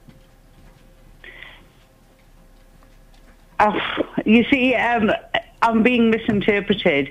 I feel that the I've given you quite a few sanctions that are chances al- to explain it. Try again. The, the sanctions that are already in place should be implemented. How? If those people are found, like I said, they should be arrested. No, you're not being misinterpreted Arrested. because we've we've got that, but it shows that the order isn't working if people are disobeying the rules of the order. It shows that doesn't work. But why aren't those people being brought to justice? Well, they are when they're found and caught, but but the order is. And as a solicitor, I'm sure you can understand this. The order is you do not leave the area. People are disobeying that order. So that proves that orders do not work. Now, if the court then goes and finds them and arrests them, that's great. I mean, more e- extra money, extra work, but that, that that's great. But the, the fact that people are disobeying the order proves, obviously, that the order doesn't work. So criminalising it, um, do you honestly think that um, people will still disregard the order? Sorry? To criminalise Yes. forced marriages, Yes. do you believe that the people will still disregard the order? No. Uh, Well, exactly. It's up to the courts and the judges to implement the law as it is. No, but if they're criminalised, they'll be under arrest. Well, there's already means uh, there's a power of arrest attached to a forced marriage protection order. So if you break it, you will be arrested. But then you have to go and find them and track them down, and they could be anywhere in the world.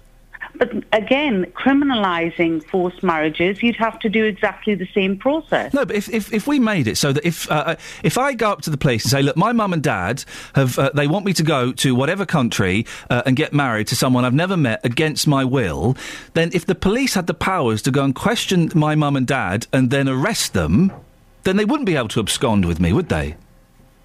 But that's already in place. If you get a forced marriage protection order and then you try to break that order, you will be arrested. But then we have, uh, I, I, but then, Colgate, then we have the extra um, hassle of trying to find them. Which you would if it was criminalised as well. Why do we have to wait for them to break the order? Why do we have to wait for them to break the order when they uh, they, they are uh, already doing something wrong? Do you not think, Colgit, that we have a moral responsibility? Let's move away from this because we're going around in circles. Uh, Yeah. yeah. Tell me about it. Yeah, tell me about it. You're a solicitor, uh, and I'm just a presenter, and I'm confused. Right? Do we not have a moral obligation to protect young girls, young girls who are being uh, uh, abused in as much as they are being forced to marry against their will? It seems crazy to me that that is not illegal. We protect our children and our young women. Absolutely, yes, I do. I, I do believe we have a moral obligation, and that's why I believe that the civil courts are better to deal with it. Colgit, uh, we're going to leave it there. Thank you very much indeed. If you missed that, if you just tuned in, that'll be in the podcast. Colgit Lally, a solicitor in Luton and deals with cases of forced marriage. Maybe I wasn't making myself clear. It's, a, it's, a, it's very early on a Wednesday morning. It's not always to be clear on a Wednesday. Or maybe, I don't know, 08459 455 555. BBC Three Counties Radio. Let's get the travel with Alice. Travel news for beds, cards, and bugs. BBC Three Counties Radio. On the speed sensors in Cheshunt, the A10 is heavy going as you head towards the M25. And also in Bricket Wood, we've got queues on the North Orbital at the junction 21A roundabout. Then on the M25 itself, anti clockwise carriageway queuing between junction 21 for the M1 and 20 for Kings Langley. Also, the M1 London bound heavy in Platches between junction 12 for Dunstable and 7 for Hemel Hempstead. Public transport still looking good. We've got no reported problems. I'm Alice Glossop, BBC Three Counties Radio. Thank you, Alice. 7.16, it's Wednesday the 7th of May. I'm Iain Lee. These are your headlines on BBC Three Counties Radio. Campaigners are calling for the law on forced marriages to be strengthened as police in Luton continue their search for a teenage girl who is the subject of a forced marriage protection order. A health campaigner is calling for greater transparency from Bedford Hospital when it comes to dealing with complaints. And a government health advisor has said that social care agencies need to ensure that their workers have a basic grasp of English before they're placed in vulnerable people's homes. BBC Three Counties Radio.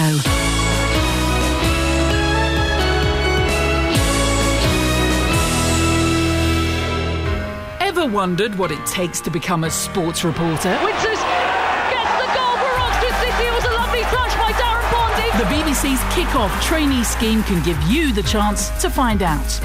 You could be joining our local sports teams working two days a week over an eight-week summer placement.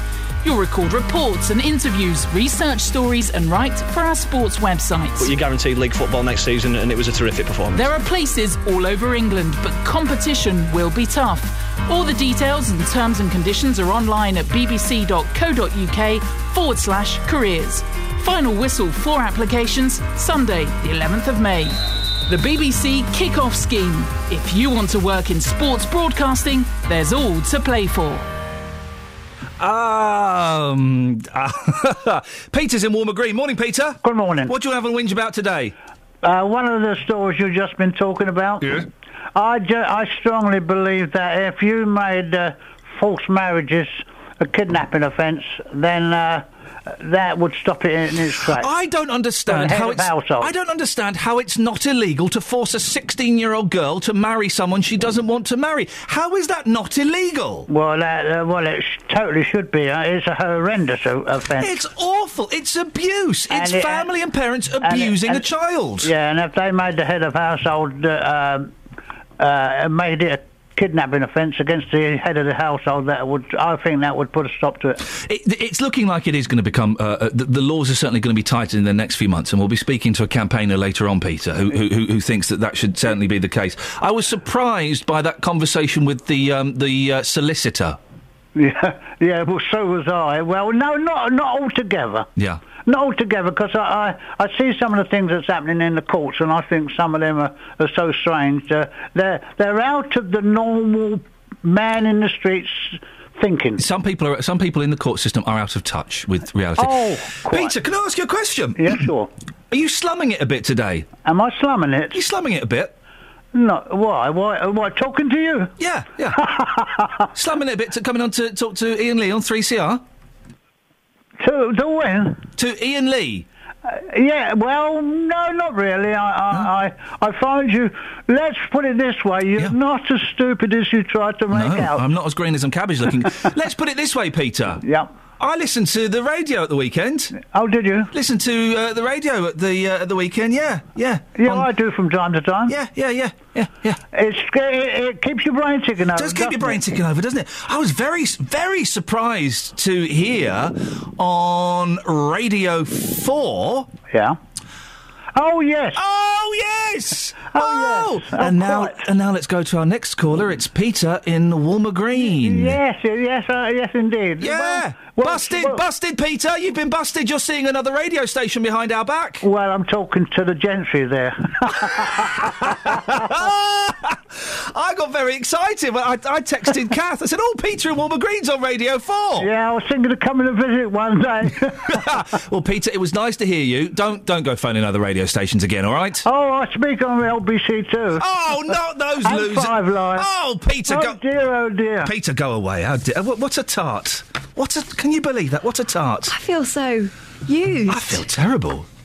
Absolutely terrible. I, I, he, he was banging on about what he always bangs on, on on Radio 4, but he phones up those losers at LBC. Is that station still going?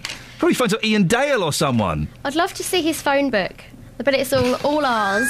Radio One, stations. two, three. Oh, bless him, Peter and Green. Thank you very much indeed. Oh eight four five nine four double five five double five. Uh, a text. Uh, from Math in Hanslope on um, arranged marriages. In connection with forced, mar- uh, forced marriages, sorry, in connection with forced marriages, maybe the perpetrators should also be charged as an accomplice to rape. It does seem incredible to me, incredible, that it is not illegal to force your daughter to marry someone she doesn't want to marry. Now, the trick is, how do you, you prove it? Okay, well, the, yeah. But it seems incredible that that's not illegal.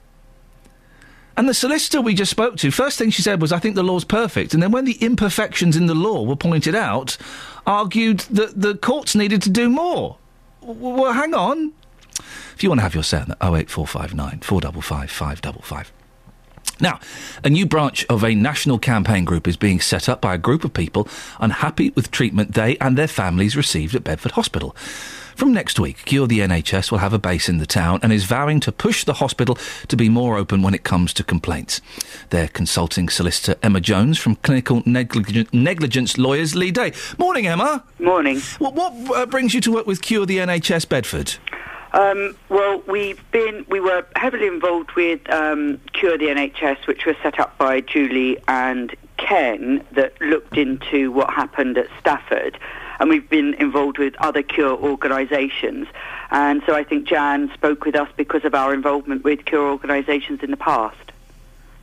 Um, you, you're not suggesting that the situation in, in uh, Bedford is, is as bad as uh, mid staffs, are you? No, not at all, or, or not from the evidence that, that we've seen. Um, what we have seen is that there are people giving us accounts of their loved ones or themselves receiving treatment that, it, that, that is seen to be substandard, and they're just asking us, what can we do? How can we make our voices heard? And what will you be doing to help them, Emma? One of the things that we found with wo- working with other um, cure groups is that the community voice is a voice that, that's much stronger than the individual voices. And basically, it brings the issues, hopefully, to the attention of those in charge and those that are, uh, are facing the issues on a day to day basis at, at ground staff level. And how do you do that? We meet with people, people share their um, experiences. They may be complaining um, as individuals. We enable them to complain and put complaints forward uh, as a group, and we can assist with identifying similar issues that might have arisen during a number. Uh, in a number of the cases, possibly during the same time period, possibly on the same wards. So, is there an element of compensation in this?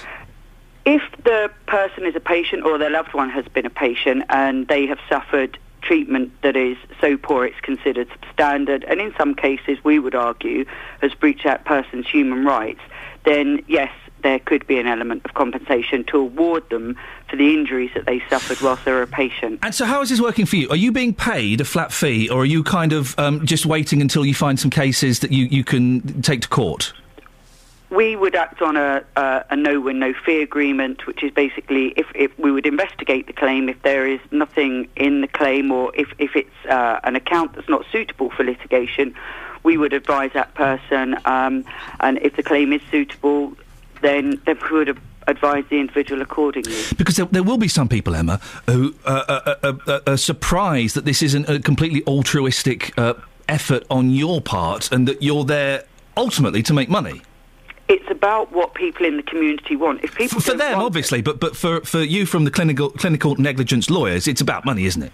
It's about enabling people to have the experience that we've gained over working with cure groups in the past to ensure, hopefully, to ensure that they, they get the answers that they that they need And you get, you get money. if we're successful. But there, there might be some people listening who think it's a little bit um, unfair and uh, uh, a little bit, I can't think of quite the right word, but, but it's slightly distasteful for a, a clim- clinical negligence lawyers to kind of be sniffing around a group of people that um, are, are quite vulnerable, are, are quite upset with the intent of making money. We were approached and asked if we could help. We have the necessary experience to provide help to individuals that would like help. Um, and if they want help, they can they can contact us. If they don't want help, they don't have to contact us. Is this going to be just one big compensation claim on an already um, cash-struck hospital? Hopefully, it will be a way in which the issues can be raised. People at the management board can hear the issues, and hopefully, solutions can be put in place that ensures that the hospital within the community is a hospital safe. It, that's safe and a hospital that people in the community c- can be proud of. That's all anybody wants. But, but, but potentially uh, uh, quite, uh, quite a big cost to the hospital that, that's already struggling financially. Uh, it's impossible to know that at, at this But, time. but potentially. Yeah, well, it's impossible to know that at this time. Well, you, you must have a suspicion, Emma, otherwise you wouldn't be involved, would you? Um, I can only talk about the uh, individuals that have approached us. I, I don't know what's happening in the community. And do you think that do you think they've got strong cases? Uh, on the accounts that we've been given, yes, it does seem to me that people have suffered pretty bad treatment whilst they've been patients at Bedford Hospital, and that's what we're looking at. And we're looking at trying to establish what those issues are.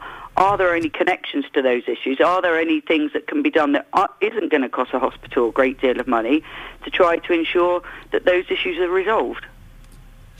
Uh, thanks very much for that. That's uh, Emma Jones, Clinical Negligence Lawyers Leigh Day, is who she works for. Um, I always struggle with um, compensation claims against hospitals. Right. Uh, Maybe you can help clear this up for me because I don't know. Oh eight four five nine four double five five double five. If you've been wronged medically, um, then I guess there is you have a kind of a right to be compensated. The flipping heck's going on?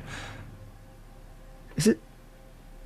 You have a right to be comp. Maybe help me with this, Kath, because I struggle with this. I You- think if something's happened that's rendered your life um, unlivable without Yeah. specialist equipment, or you can't work anymore, you are in financial hardship as a result of Yeah. something someone's done wrong, then compensation is in order. Is that you? Uh, yeah, I, I- yes. If you have to buy specialist equipment, if you lose work, then then then yes. if you were in hosp- if you were in hospital for a couple of weeks longer, or it, it's it, the doctor's messed up, but it hasn't really affected your life, I don't think you should be able to, to claim claim then. I do I do.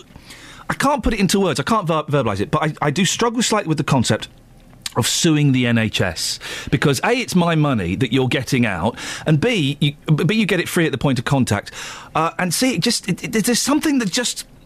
I haven't got an argument for it. It just feels wrong. Now, that's not to say that I wouldn't do that if something happened to, you know, to, to a member of my family. Maybe it's because my father-in-law works in the NHS and I can see it slightly differently. I don't know. It just feels morally wrong to sue the NHS, and that's the best argument I've got. I've got I can't back it up with fact or with with figures or with personal experience. That's all I've got. Let's put it out there, shall we? 08459 455 555. Would you sue the NHS if you have to? Have you sued them, or do you think uh, it, it just feels wrong to me, and I can't put it any better than that? Oh eight four five nine four double five five double five. Let's get the travel with Alice. Travel news for beds, cards, and bugs. BBC Three Counties Radio. At the London Colney roundabout on the speed sensors, both north orbital approaches looking very heavy at the moment. Also, the A1M southbound slow going between junction 8 for Hitchin and 7 for Stevenage. The M25 anti clockwise queuing in patches between junction 21 for the M1 and 16 for the M40. The M1 London bound also struggling between junction 10 for Luton Airport Spur Road and 9 for Redbourn. Public transport has no reported problems. I'm Alice Glossop, BBC Three Counties Radio. Across beds, Herts, and bugs. This is BBC Three Counties Radio.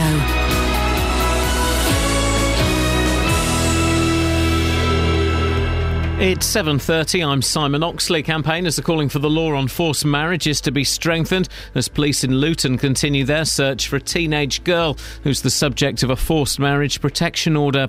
A health campaigner is calling for greater transparency from Bedford Hospital when it comes to dealing with complaints.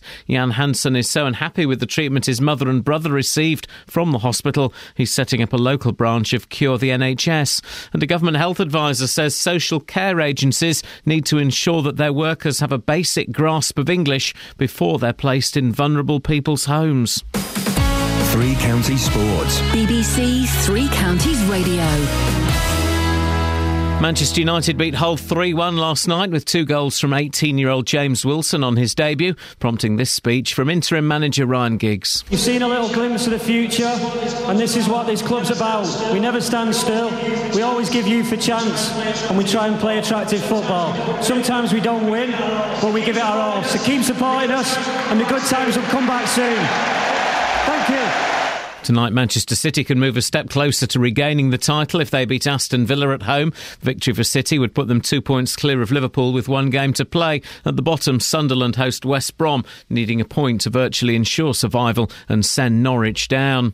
Controversial plans for B teams of Premier League and Championship clubs will be considered by the FA today. One proposal is for the second teams to play in a league sandwiched between League Two and the Conference. Another option is to merge the B teams with League Two and the Conference to form two regional leagues. The top clubs want more competitive games for young players. Luton's managing director Gary Sweet is against the plans. In my view, I think these proposals would completely kill English football, as we know it at least. Um, and I think there's a, a real serious political impact um, on this situation, particularly regarding the sort of the communities and uh, are part of the clubs that, that they represent. You know. And cycling's first ever women's tour of Britain starts today. Tomorrow's stage finishes in Bedford. The cyclists race from Cheshunt to Welwyn Garden City on Saturday. BBC Three Counties News and Sports. The next full bulletin is at 8. Call 08459 455 555. BBC Three Counties Radio. Morning, this is Iain Lee, BBC Three Counties Radio. If you want to give me a call, well, you flipping well can, for goodness sakes. Why the hell not? We're talking about forced marriage. Uh, we're talking about, well, we're, we're talking about a, um, uh, an NHS group, or a group that's being set up by people in Bedford that wants answers from Bedford Hospital. But it, it, ultimately, it seems to be coming down to people making compensation claims against Bedford Hospital. A, the, a, the, the medical negligence lawyer has, has got involved, and it just uh, it sits a little uncomfortably with me. Now, luckily. I've never been in a position where a hospital has really, really muffed things up. They've made a, you know, a few mistakes, but never muffed things up that have had a severe impact on my life. The thought of suing a hospital sits a little uncomfortably with me, and I don't know why. Oh eight four five nine four five uh, four double five five double five is the uh, telephone number. Tom's on the line. Morning, Tom. Good morning. Tom, uh, I I know you've got a story. Don't mention any hospitals or any areas, but, No, but tell us no. your story. Right, I was in hospital uh, suffering with fibrosis. I'd been in there about a week and I was due to come out. I'd sort of got a lot better. I just standing by my bedside cabinet and I'd put my left leg uh, there and then I went to bring my right foot and I stood by my uh, the uh, cabinet and I felt a smack at the back of my ankle. A real loud one, and you know, I mean, it could have been somebody kicking me. It was that bad. Anyway, there was a doctor already there, and he come over because he was doing his rounds. He come over and said, "Don't worry about it. You've just pulled a muscle. Go out, plenty of exercise. Get out and walk on it." I went. I saw another doctor, and he said more or less the same. And then I'd come out of hospital, you know, uh, walking with a stick, obviously. And uh, then I uh, I had to go and see another hospital regarding my thrombosis, you know, recovery sort of thing. And when I went to see him, uh, he said, "Now come on, Mister." My last name. Uh, if you want to really get better, go out and walk on your, you know, Okay, so this is three doctors so far that have Yeah. told you to go and do more exercise on it. Okay. Three doctors. Anyway, that this happened in uh, 2012. After about uh, six months, I'm getting my uh, you know dates a bit confused. I actually went to my local surgery and said, uh, you know, my my ankle's not getting any better. Can I have a you know an X-ray on it? So he sent me for an X-ray. They couldn't find anything wrong. So uh, he then sent me to the A&E department, and they did a, uh, a scan on my ankle and said that I'd got a severe, a severely uh, snapped Achilles tendon. Oh. Now I was told to walk on it. Now when I, I, I wrote to the uh, to the hospital and uh, you know complained, saying about how I'd been treated, and they wrote back and said the head of uh, the depart, uh, you know the hospital wrote back and said I didn't uh, display enough pain to warrant any other diagnosis. Now, you, is there degrees of pain then for certain complaints? I mean, all I wanted was an apology. They wouldn't give me one. Are you going to sue them? Well, this happened. I don't know. I mean, what do I do? I'm I'm 80 now. This happened when I was 78, and I'm now permanently disabled. Are you permanently disabled as a result of what happened to your foot? Yes, yes. So what what can't you do as a result of that? Well, I can't walk in it properly. I did. I did go and get a second opinion, and the uh, at another hospital, local hospital, and they said it was a classic case of uh, Achilles tendon. Now, what do I do? Well, uh, this is see, this is interesting. You had three doctors who said there was nothing wrong with it. Yes, The fourth doctor couldn't see anything wrong with it, but sent you for an X-ray and then a scan. The third doctor, that was The Oh, third the one. The fourth one. Your, your GP couldn't couldn't work out what was wrong himself. Well, no, it wasn't that. I asked him for an X-ray. Okay. But he didn't. He he wasn't able to. By you sitting there, he wasn't able to, there to tell you what was wrong. Uh, I, well, I presume not. No. Oh, okay, I mean, so that's four. I- That's four doctors, which, which would imply, Tom, Yeah. that perhaps it was a little bit harder to diagnose than you would have liked it to have been. So the only thing I, I looked at, they seem to say it's your my fault for not going there with more pain. Uh, well, perhaps that would have made it. You know, may, maybe you're a tough old boot, Tom, and, and perhaps you know if, if you'd have had more pain or if you displayed more pain, it, it would have. Yeah, but it's now left me completely disabled now. What what, what do you mean by completely disabled? Well, I, I had to have a special boot oh. fitted to my leg Oh, that then come down. They took a, a wedge out. It had three wedges in. Yeah. I had to take a wedge out at the time. And even that, uh, then they said they couldn't operate on my ankle uh, because I was on warfarin. Oh, okay. Right. I went to another, as I say, I went to another hospital and he said it was a classic case of more or less uh, uh, Achilles tendon problem. and he operated on my ankle. And fixed it. No. Oh. It, it, it's, it's now, I've come to the uh, case now, I've just accepted it. But But why? Okay, I've got it. I've got it. Why should you sue the hospital just because they got it a little bit wrong? If if you'd have, if the first doctor had spotted what the problem was, Yeah. could they have fixed it? Yeah. They could have fixed it. Yeah. How? by by um, putting me straight into a boot so that I didn't walk on it. I, walking on it was the wrong thing. Tom, uh, listen, let's put that out there. It's a tough one, isn't it? I think I'm starting to get more of an argument as to why um, suing the NHS uh, for most parts is, is wrong, and we are too quick to jump to it. It's because the human body, uh, I can't verbalise it. Doctors are not always going to get it right. Doctors are human beings who are working on the best information they've got at the time. Um, and if three doctors didn't couldn't diagnose what Tom's problem was or diagnosed it incorrectly, it would kind of imply that it was a little bit harder to diagnose than than perhaps Tom would have liked. But at the same time, you can understand why Tom, yeah, oh yeah. you know, he's unha- unhappy. Of it- course. you know, Not to demean, not to demean uh, or or denigrate Tom's argument in the slightest, but but doctors are human beings who are often working on the best information that they've got, and I guess again it's easy for me to say because I've not been in that situation. They're not always going to get it right, are they? Are they?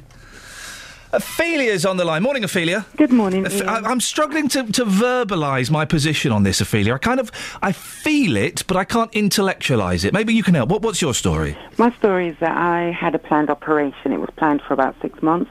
Um, following the operation, um, the doctor forgot to write up the prescription, or the nurse forgot to discharge me with medication to stop um, to control infection. As a consequence, when I came to the next stage of um, my treatment at home, my stomach opened up and my intestines came out. Hey, hey, hey! Sorry. Well, yeah. Did, what, it, you, you're, you're, I'm, oh gosh, I'm so sorry. Four You- days before Christmas. Four, four days before Christmas, you're Yeah. sat at home and your stomach opened up and your intestines felt came unwell, out. And then I could. and Then what happened was that my clothes started to become wet, and I said I felt a bit dizzy. The nurse was here, so I said I'm going to lay down. And just as she looked, um, um, her and my sister saw my stomach opening up, and it, funny enough, Alien I style. I felt it so much.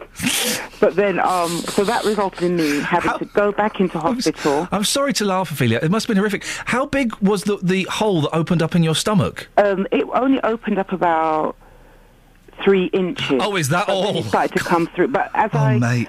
as I got up, as I stood up to when the ambulance came, the weight of my body going down, and I'm a big girl, it, it opened up more. So they had to press things. It was really painful because ever so oh, uh. often, when I got to the hospital, they had to keep pushing Oh. my intestines and put stuff over it to keep it moist. Oh my gosh. What should have been a three to four week recovery Yes. turned out to be a four to five month Yeah. recovery because it just it was just what they had to do to contain the infection to stop me from dying more or less was worse. It was just really horrendous. Hospital um, admitted that they were at fault. They forgot to discharge me with the medication. Because they said sorry, I just went through it, but it was very expensive. It cost me a lot of time, a lot of money, and what people don't really add up Yeah. is the cost on your mental health, your Yes. mental well-being, the change of life. How did it affect you mentally then? I felt depressed. I go to. I've I've always worked since I was 16. I had a whole plan. I spent Christmas in hospital. Didn't get presents for the children because I didn't think. I thought I'd have time. It was. Why really, be Ophelia? Four days. Four days. I had a walking frame. Four days before Christmas, and you hadn't bought the children's presents. You like to live dangerously. You know what it was? I was going to take, um, give my son the card to go out and get a present, and I just didn't. Okay. and um, um, and this is that this was a bit disappointing. No, of course it was. I'm, I'm, I'm teasing you slightly, but this all happened because the, the doctor or the nurse failed to give you the Yeah, wrong. doc- she said that, according to the feedback I got, was that they um, the prescription hadn't been written up, which would have been by the doctor. So all the other medications that I got given, the antibiotics wasn't in it. That would have controlled um, any infection and the bursting of the. Are you uh, are you going to sue them? No, because the important thing is, Iain, is people giving you answers to what happened. Right. Ah. Saying sorry is the key. And when Ah. you get hospitals paying consultants thousands and thousands of pounds to move from one room to another, that's still our money.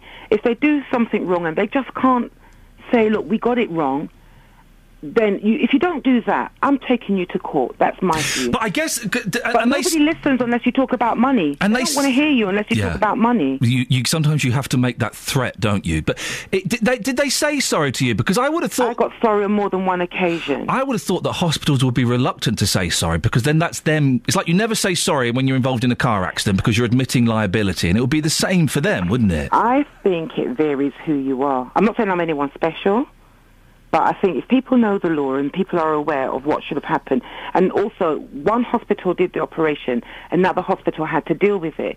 So no, they were clear that their liability it wasn't their liability, Okay. and making me know it was the other hospitals. And eventually, when I had to go back to the other hospital, they were very apologetic. I got letters to that effect, that goes a long way. How's your, how, how's your tummy now, Ophelia? Uh, much better. Yeah. I can walk, I can do everything. It took me um, about a good eight months to come back to normal because your mind has to tell you that it's oh, okay. Oh, Yeah, I bet. Yeah, and that was a hard. And just to reiterate, for those who've just tuned in, four days before Christmas, your stomach opened up and your intestines fell out. Yeah. Wow. Yeah. Thank you very much for sharing that. No problem. Thanks a lot. Wow. Wowzers. There's a sentence I never thought I'd hear. Incredible. Oh wait, f- th- excellent stories, both of you. Thank you so much for sharing those. I really appreciate it. Oh eight four five nine four double five five double five. Your stories. wh- What's happened to you in hospitals and the doctors, and would you consider? Uh, uh, um, suing them, suing the doctor, suing the surgeon, suing the hospital, or do you think it's inappropriate? There's something not quite right about it. Do give us a call. Let's get the travel with Alice. Travel news for beds, Herts, and Bucks. BBC Three Counties Radio. On the M40 London bound between junction 5 for Stokenchurch and 4 for High Wycombe, there was an earlier accident, but it's still slow through that area. All lanes have now been reopened. The M25 anti clockwise queuing in patches between junction 21 for the M1 and 16 for the M40. On the speed sensors in Kings Langley, the A41 very heavy from the Hemel Hempstead turn off as you head towards the M25. And also in Markyate, the A5 as you head towards Redbourn, looking slow around the Luton Road. Public transport has no reported problems. I'm Alice Glossop, BBC Three Counties Radio. Thank you, Alice. 7.46, it's Wednesday the 7th of May. I'm Iain Lee. These are your headlines on BBC Three Counties Radio. Campaigners are calling for the law on forced marriages to be strengthened as police in Luton continue their search for a teenage girl who's the subject of a forced marriage protection order. A health campaigner is calling for greater transparency from Bedford Hospital when it comes to dealing with complaints. And a government health advisor has said that social care agencies need to ensure that their workers have a basic grasp of English before they're placed in vulnerable people's homes. Let's get the weather. Here's Kate. Beds, Herts, and bucks weather. BBC Three Counties Radio. Good morning. Well, it's not a bad start to the day, but we do have a bit of a mixed bag of weather. We've got some uh, blue sky, some scattered clouds, but also rather heavy showers await in the wings. Now, we've got quite a strong westerly breeze, so when we do get the showers, they will blow through fairly quickly. This afternoon, they will be a little more frequent, though, and perhaps a little heavier. We may hear a rumble or two of thunder, but they shouldn't last for too long. Despite all this, the temperature's not too bad 16, 17 Celsius, the maximum later on today. Now, overnight, these showers will continue for a time. It will dry out through the middle part, and then towards dawn, you may start to feel a few light spots of rain. Minimum temperature kept mild by all the cloud and also the breeze that we're hanging on to. Minimum for most down into still double figures, 10 Celsius. Countryside, they may just uh, drop down a degree or so more. For Thursday, it's rather grey to start, but then those outbreaks of rain move in from the west through the course of the day, and some of those uh, bursts could be quite heavy and persistent through tomorrow afternoon. So rather wet and windy for Thursday, maximum temperature 16 Celsius.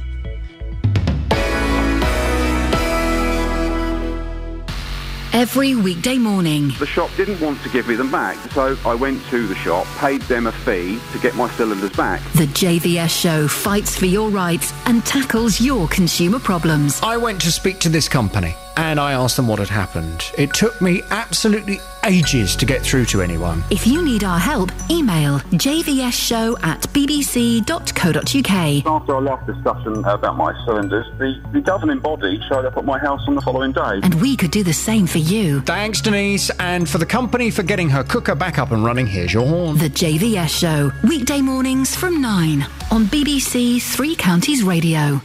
Yeah, we're talking about uh, claiming compensation from hospitals and suing hospitals and things like that, and that's all kind of evolved from the conversation that uh, we had earlier on uh, this morning. Just to recap, the story we uh, we're talking about is uh, a group of people getting together to push Bedford Hospital to be more open, and we spoke to uh, Jan Hansen, who is um, he's starting a, a, a branch of the Cure the NHS. It's a national campaign to kind of make the NHS better, and I, I feel we should probably emphasise we're not suggesting that Jan is going for the compensation. No, In not fact, at all. he specifically said when we spoke to him, it's not about the compensation for him. It's about the the uh, the uh, heartache. It was his mother, wasn't it? And his brother, I think, and well. his brothers. problem. Yes. So we're not. We're not. When we, this this is and Jan, please don't think that we're aiming this at you. This is kind of the natural evolution of the the conversation. We spoke to um, to Emma. Uh, I think it is Emma Jones, who is a solicitor who's part of the campaign. She's kind of advising the group, but Yep. she's not want to. You know, it's, it's not a matter of a, a- a channel for people No. to go for compensation. It's just you know, if that is an option you want to consider, she's advising on that. So part. Jan, don't for don't for a second think that we are we are suggesting you're doing this just for the money. We know that you're not, but as I'm sure you understand, when when you have a conversation with your mates down the pub, it kind of evolves, and, and we have evolved it uh, into talking about people claiming compensation, and and would you do it, and, and is it appropriate? Oh eight four five nine four double five five double five is the phone number if you want to give us a call. Sheila's on the line. Morning, Sheila. Good morning. Sheila. What would you like to say? Um, my sister, who is uh, now 80, uh, about four, three or four years previous to that, had a fall. Um, next day was uh, said, oh yeah, doctor said, oh, go to the hospital, have a checkup. Because she walked in, um, remember this is an elderly person. Um, what, why are you here? Oh, well, the doctor told me I can't move and I'm a bit stiff. Okay, um, you don't need the X-ray. You obviously haven't broken anything. You know, you're walking. Anyway, in terrible pain, goes to doctor, gets painkillers. This goes on and on, and then after about three months, eventually gets back, has an X-ray. Yes, oh dear, you've broken your back. Oh no. Yes. So of course by that time it's oh we'll give you pain oh no you can't that's too late for that what one oh oh, that's too late for that so she's now uh, got one of these straps round her Is she in pain now? yes but wait for it Oh, go on. recently Yes. goes home trippy trappy around the road Trippy trappy. trippy trappy down the road Trippy trappy down the road. Yes. falls over Oh no. wait for it about 10 o'clock at night Yeah. normal three rings are you home yet all gets missing you know people are doing things did it phone ring and at about five o'clock in the morning gentleman comes past oh my goodness what's that line there Oh no, she's still there at five in the morning. yeah Oh. so off to a certain hospital Yes. um, she goes in, get phone calls, oh my God, you know, broken hips and all that sort of thing. No, it's all right. She ends up with a broken wrist. Not too bad at 80. For goodness sakes, your sister. Yeah, wait for it, wait for it. Comes home same day. Yeah. Um, and needs someone to sort of stay around, which I did. Anyway, in great pain by about Thursday. For God's sake, ring the doctor. Rings the doctor.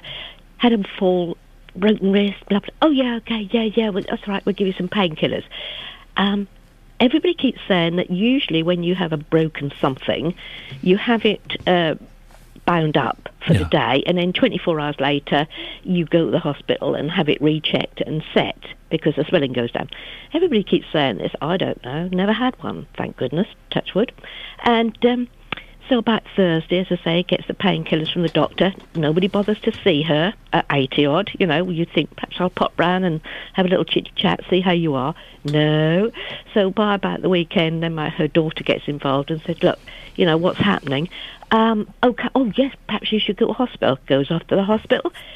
Phone call next day. You're coming in tomorrow. You've broken your wrist badly, and we need to reset it. So she'd spent all that time when she should have gone in because they hadn't sent the x-rays, no one had got in touch with the doctor. Doctor hadn't really bothered too much because on Thursday they should have turned round and said, whoops, what's going on here? Sheila, why do you think there seems like a couple of instances with the doctor not bothering that much? Yep. Why do you think that was? Is it because your sister's old, or is it because the doctors are too busy, or were they bad doctors? What, what, what do you think?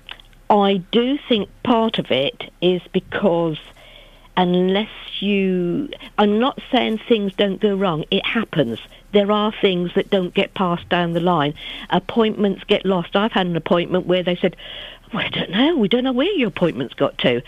But the thing is, unless you keep on top of it, unless you shout and say, excuse me, Yeah. hello, Oh, you've got to make a fuss. you have to Yeah. actually turn round. And, and I think, unfortunately, sometimes when you're a bit older, maybe when you're in pain, you don't really want to make a fuss. Oh, you old people make fusses all the time. Come on. We, we know you do. but but you know, it, it worries me. I feel Yeah. I feel I need to have someone when I get to that stage Yeah. in life that I have a, a kind of a, a spokesperson who will chivvy things up has has the thought of suing the NHS oh. crossed yours or your sister's mind? I did. Yeah. I, I did because of the doctor not pushing it. Maybe the hospital and it would, would wake them up to realise that just because you, you have a fall, just because you're older, just because you can walk, does not mean to say that you haven't broken anything, Mm. that you haven't done any damage. Um, the other one, I think we might be having a little chibby go because the hospital has kind of got a bit worried. The fact that, you know, I'm, love, I'm laughing because you're using wonderful language. You're going to have a little chivvy go, are you? you're going to trip trap down to the hospital and have a chivvy go. that's right, yeah. How is your How is your sister doing now? Um, well, uh, she's okay. She's okay in that sense, but they've they've sort of said to her the break was very very bad, and I think the problem is because it wasn't reset 24 hours later, that can that can mean that you know you have a problem. Yeah. Um, but I, I do I do think that sometimes you know, and I I've, I think that if if you're an 80 odd year old lady and you've had a fall and you ring up about painkillers, I do think that maybe the doctor shouldn't just turn around and say, "Oh, that's right. If you get someone to pop down, we'll put them out for you." They should have perhaps popped round to see her. Sheila, I think you're right. I'm going to move on because I want to get some more bits and pieces. But yeah, I think you're right. If an 80 year old woman has a fall, hey, guess what, guys? That's quite serious. Yeah. That can be quite. I remember my uh, great grandmother. Gosh, how lucky I was to have met my two, two of my great grandmothers, Nanny Perkis. Um, uh, she had a really she, well. She, it wasn't even that bad a fall, but her whole leg went black. You know, at that age, it kind of just. I was scared of Nanny Perkis. She was married to Grandad George, and Grandad George would sit in the front living room. This fantastic house in London got knocked down. He would sit in the front living room uh, and would never come out and see us kids. He'd be in there just smoking uh, senior service. Uh, and we'd never come out. And, but at, at one point, that you know, they'd say, "Right, it's time to go and see Grandad George now," and we'd be terrified of Grandad George. He, uh, he was just some old boy, just sat there watching the He telly, smoking bothered. tabs. He couldn't be bothered. And we'd go in and we'd kind of sit there for twenty minutes, and right, it's time to leave Grandad George now. and we go out and leave him. Bless him. My granddad used to do that. He'd be Ah. sitting watching the telly, and all the women, because he had four daughters Yeah. and all granddaughters at one point, we were all in the kitchen ch- chatting loud. And then he'd come in, and then when he'd had enough, he'd go Oh, back it's great, to his it? office. This was my great granddad. My granddad Jock, my dad's dad, was um, from Aberdeen. He had a really, really strong, really strong Scotch accent. And when I say Scotch, I meant he was drunk a lot of the time as well. So if if he was sober. I could kind of make out what he was saying. But if he'd had a bit to drink, which he did a lot, I'd sit there and I was like five and he'd be talking to me and I'd be going, uh huh, yeah, ah. And then I'd run out crying because I couldn't understand Oh, him. that's a shame. Oh, my poor granddad Jock. I couldn't understand what he was saying. Bless him. Phil has texted him when people sue the NHS, it should be to lessen the effect of negligence, not just because things haven't gone the way you thought they should, as it sounds in Tom's case. Tom was the fellow that snapped uh, the, the, his Achilles tendon. The NHS has insurance for these cases, so the sums handed out aren't coming from NHS budgets. Thank you for that. Oh eight four five nine four double five five double five is the telephone number if you want to uh, give us a call on that. We'll also be talking uh, uh, more about arranged marriages, uh, forced marriages. Sorry, I keep saying that. Uh, my lazy mind.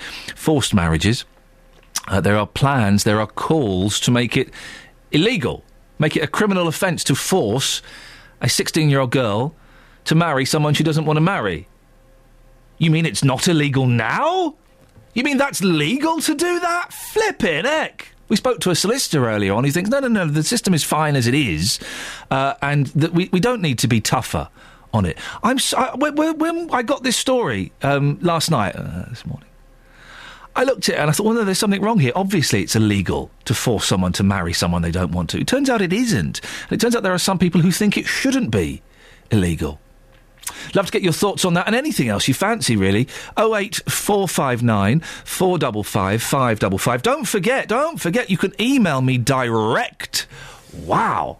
Iain.lee at bbc.co.uk. And I've, I've just uh, highlighted, I have Scottish heritage, so it's I-A-I-N dot L-E-E at bbc.co.uk. News coming up, but before that, is Alice with the travel? Travel news for beds, Herts, and Bucks. BBC Three Counties Radio. On the M25 anti clockwise between junction 25 for Enfield and 24 for Potters Bar. One lane is closed after a vehicle's broken down, looking quite slow on the approach on the sensors. And also on the M25 anti clockwise at junction 21 for the M1, a lane is closed on the exit slip road to the northbound M1.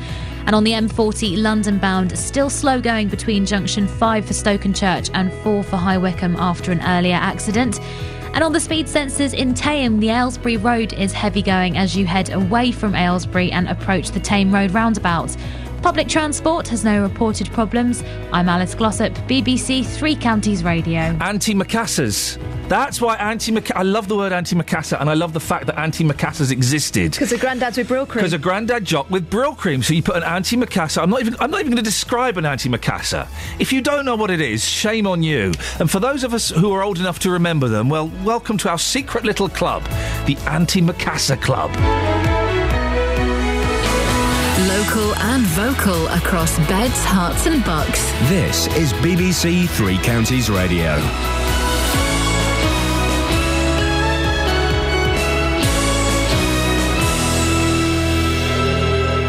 It's 8 o'clock. I'm Simon Oxley. The headlines calls for law on forced marriage to be strengthened, warning about the future of the co op, and campaigner wants greater transparency at Bedford Hospital. BBC Three Counties Radio. Campaigners are calling for the law on forced marriages to be strengthened as police in Luton continue their search for a teenage girl who's the subject of a forced marriage protection order. 16 year old Maria Nicolescu was placed under an order in December but hasn't been at school since the start of last month and was officially reported missing on April the 22nd. It's thought she may have left the area with her family, but Luton lawyer Kuljit Lally told this programme the law was already strong enough. It's up to the courts and the judges uh.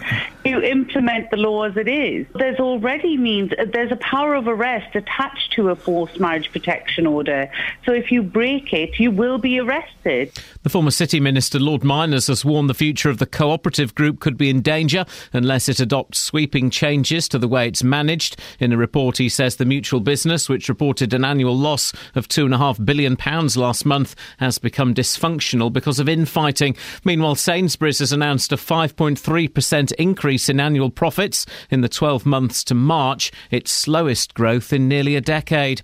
A health campaigner is calling for greater transparency from Bedford Hospital when it comes to dealing with complaints. Jan Hansen is so unhappy with the treatment his mother and brother received from the hospital, he's setting up a local branch of Cure the NHS. I've already had quite a number of people who wish to have this meeting. Um, we've, we've decided we're going to have a meeting, an open meeting, and I, I think beyond any doubt we can show that uh, management-wise, people are burying their heads in the sand and they're, they're almost in denial that there has been and there's a problem there. A government health advisor says social care agencies need to ensure their workers have a basic grasp of English before they're placed in vulnerable people's homes. About a fifth of carers in the UK are migrant workers. Dr. Shereen Hussein says poor language skills could lead to bad care and abuse. The care agencies would establish if there are gaps in the knowledge, gaps in the cultural knowledge and the communication skills before they are put into placement with the, with the service users in their own homes.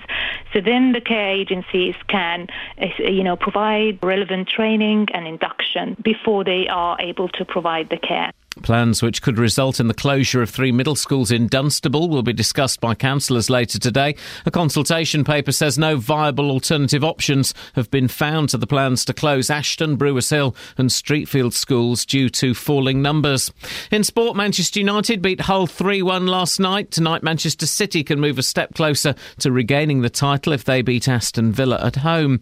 The weather mainly dry and sunny this morning, scattered showers this afternoon, which could be heavy in places. A maximum temperature temperature 18 degrees Celsius. And you can get the latest news and sport online at bbc.co.uk slash three counties. BBC Three Counties Radio's big tour of beds, Herts and Bucks. Lovely. Yeah, it's really nice. Nice little shops. It's all about where you live. I found it great because I can get around. I'm in a mobility scooter and I can move around the, the centre with no problem at all. And all this week, we're featuring Milton Keynes. I absolutely love it. I came up here 15 years ago. The big tour of beds, Herts, and Bucks. BBC Three Counties Radio. I've just done the best tweet I've ever done. I've just tweeted this. If you're not listening, then you missed Ophelia calling in and telling us how her stomach burst open and her intestines poured out. That's what we're doing this morning. Has your stomach ever opened and bits of your body poured out? Has any part of your body ever fallen out of your body? That's the phone in today. Ah, it's not, but it can be if you want.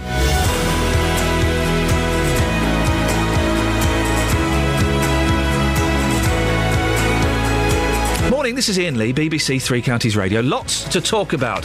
Calls for forced marriage crackdown, calls for greater transparency in the NHS, and your calls on whatever you fancy. We're talking about lots of things. If you want to call and say, yes, a part of my body fell out of my body, we can do that. We can go there. Catherine's pulling a disgusted face. We can go there. We can do that. That can't be a common problem, can it? I didn't think it was a problem that ever happened. Ophelia's already told us how her stomach burst open and her intestines poured out four days before Christmas. What? Of There's- all times. that makes it so much worse. There's got to be more. Uh, there's got to be more stories of bits of bodies falling out of your body. Oh eight four five nine four double five five double five. You can send me a text, 81333, start your text 3CR, or you can send me an email, iain.lee at bbc.co.uk. Across beds, Herts, and Bucks. This is BBC Three Counties Radio. The, um, the conversation about uh, more transparency in the NHS has evolved slightly, and we'll go back to that original story a bit later on. Uh, but it has evolved into uh, people talking um, about making claims against the NHS. And we've got a couple of texts here. David in Puckeridge. Every human is different. Every human displays different symptoms. Mistakes do happen, but doctors are not mind readers. The NHS is, as a general rule, an amazing service which is provided to us for free. Well, free at the point of contact. Would we prefer an American medical system? Uh, and John from Datchworth. Um, I had a poor diagnosis on my Achilles tendon. One hospital told me, as I could sort of walk on it, I'd only got soft tissue damage without even examining my leg. After three weeks of very painful walking, driving, and trying to get on with life normally, I went to another hospital, and the nurse I saw didn't examine me. She said, I'll get you taken to another hospital now, as you have a ruptured Achilles. When did you do it? I told her three weeks. She told me that the time delay may be a problem. At the third hospital, I had an operation the next day. I still have an issue with my ankle about four years later. And I guess the thing is, I guess the thing is, some of these things are, are, hard to diagnose. If it's on the outside of the body, oh look, you've you've uh, you've burst your eye.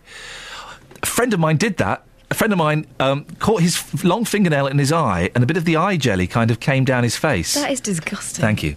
But if it's an outside thing, you can kind of tell. If there are, if you're displaying certain symptoms, then it makes it easier. But there are some things that doctors are not going to get right every time. Is that enough to warrant suing them? Oh eight four five nine. Four double five five double five is the telephone number if you want to give us a call. Now, as police can. Oh, is that caller there? I do apologise, Richard. I'm so sorry, Richard. I thought you were um, left over from before the news. I apologise. Uh, I'm with you now. What would you like to say? Uh, I just wanted to talk about suing the NHS Yes. I think it's wrong. Tell me why. Um, I think we've turned into a bit of a blame culture. And um, li- li- listen, if something goes wrong with your body, you need an operation, or, or, or something's happened, that's just life. You know, it's nobody's fault.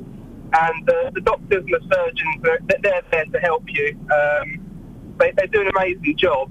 Sometimes mistakes are made. Um, and, and, and sometimes they're not, but they're not miracle workers.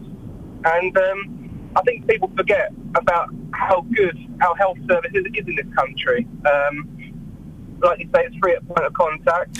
Is there is there any circumstance, Richard, where you think it would be appropriate to sue the NHS?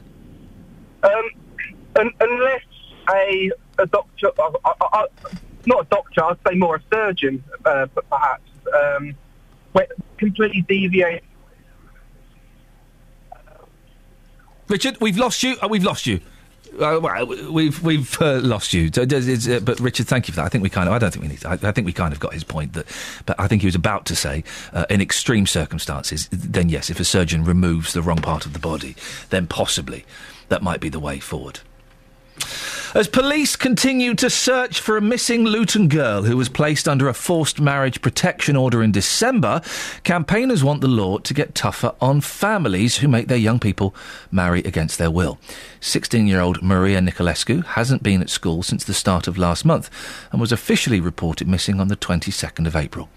Justin Dealey has been speaking to people who've been forced to marry someone they didn't know and people whose friends have been involved in a forced marriage. Yeah, I do. Yeah. Are these close friends of yours? Um, one is close friend. Yeah, How old was your friend? 18. She was 18. Yeah, and she just finished college, and her parents obviously forced her to go to Pakistan. But they said to her, they made obviously excuse up that she's going to go see her grandmother who's ill, but she didn't know that this was happening. So when she got there, she was forced to marry somebody she'd never met before. Yeah, so she didn't know who it was or anything. Has this destroyed her life? Yeah, because um, obviously she did. She did. She liked someone from here, and she just um, I don't know. She was. She didn't ever think of getting married to someone she didn't know. So she's been really, really upset and it really broke her. You had to do it. You had to go through it. Otherwise, you were the uh, the ostracised person, the person who would be um, not accepted in the family, the community, and stuff like that. And How did that make you feel as a person? I was so young at the time that, uh, obviously, looking back now, it was it wasn't very nice. I wouldn't do it to my children. Um, it shouldn't happen. And you know, but I think at the time, a lot of people, like myself, were young, don't really know much different. It's what the parents say that goes, and that's it. Well, Jasvinder Sanghera, CBE, is the founder of the charity Karma Nirvana and survivor of forced marriage herself. Jas- Jasvinder, can I just ask your personal story? How how did you get? Fo- how does someone get forced into a marriage, and what impact does it have on you?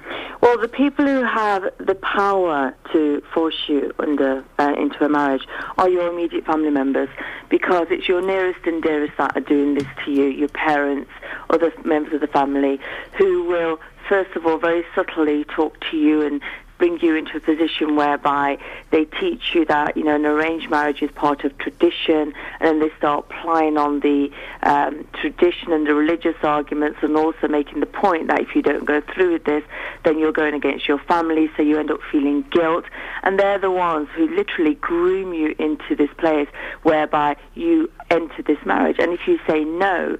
You put yourself at risk. You feel at risk. Your family will make the point. What kind of risk do you feel Well, at? You're, you're, what we see with victims, and I, what I saw by saying no to my parents when I was 14 years old, was I was taken out of school and I was kept at home and held a prisoner for a number of months until I agreed to the marriage. So I lost my education, I lost my freedom, I was held a prisoner whereby I was physically, psychologically abused until I agreed to the marriage. And school, by the way, didn't notice me missing, and, and this is the important part that you know school are not noticing these girls. The prevention is going to be in education because families have a lot of power. You know, teachers listen to parents who say, "Oh, she's not well," or "We've taken her out of school because we're educating her abroad." They don't look further than that if they suspect. They're not even suspecting and identifying the indicators. You held uh, your national conference on forced marriage yesterday. Yes. How, how did that go, and what do you hope to achieve with yeah, that? the national conference was to announce the new forced marriage criminal offence, which we think will come into force on June the 14th.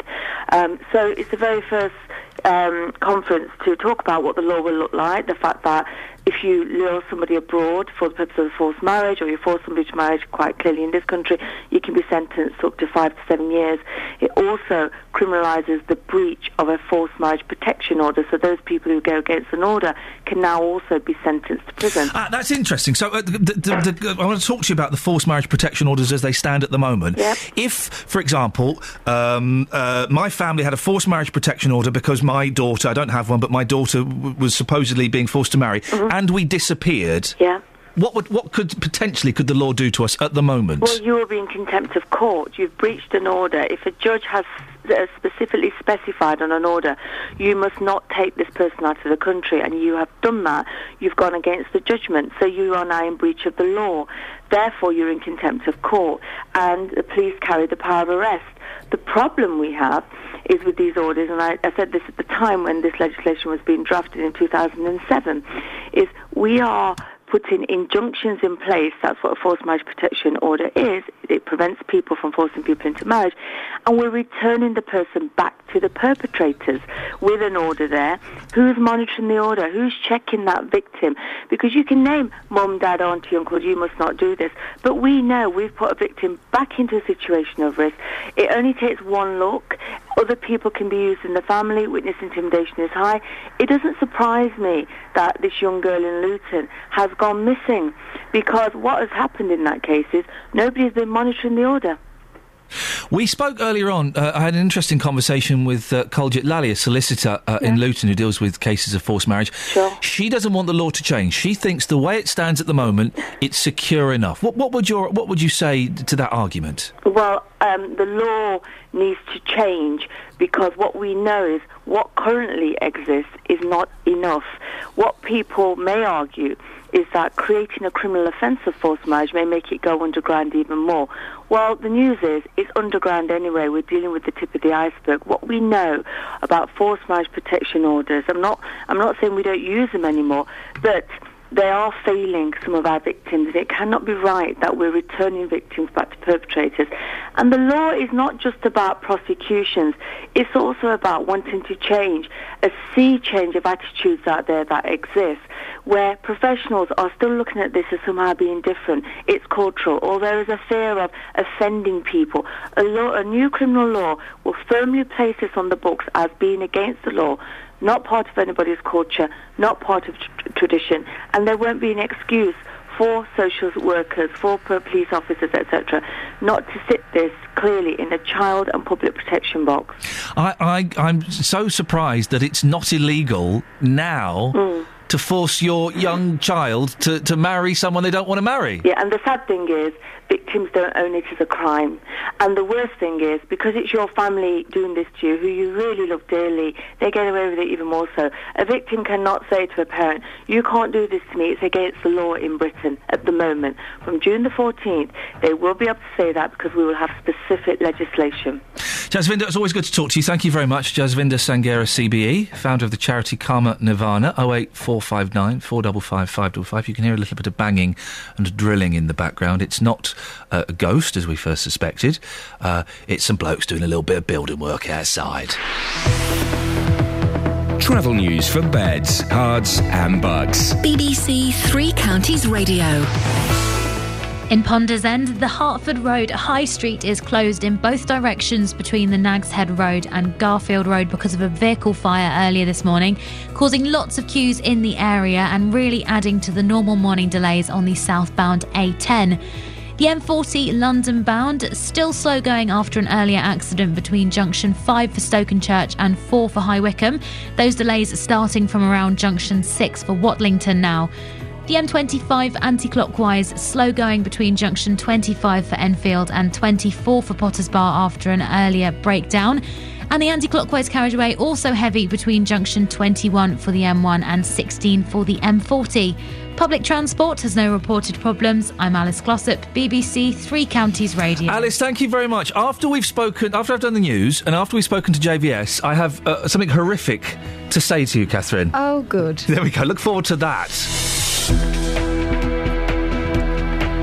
it's 8.17. It's Wednesday, the 7th of May. I'm Iain Lee. These are your headlines on BBC Three Counties Radio. Campaigners are calling for the law on forced marriages to be strengthened as police in Luton continue their search for a teenage girl who is the subject of a forced marriage protection order. A health campaigner is calling for greater transparency from Bedford Hospital when it comes to dealing with complaints. Jan Hansen is setting up a local branch of Cure the NHS. And a government health advisor has said that social care agencies need to ensure that their workers have a basic grasp of English before they're placed in vulnerable people's homes. BBC Three Counties Radio.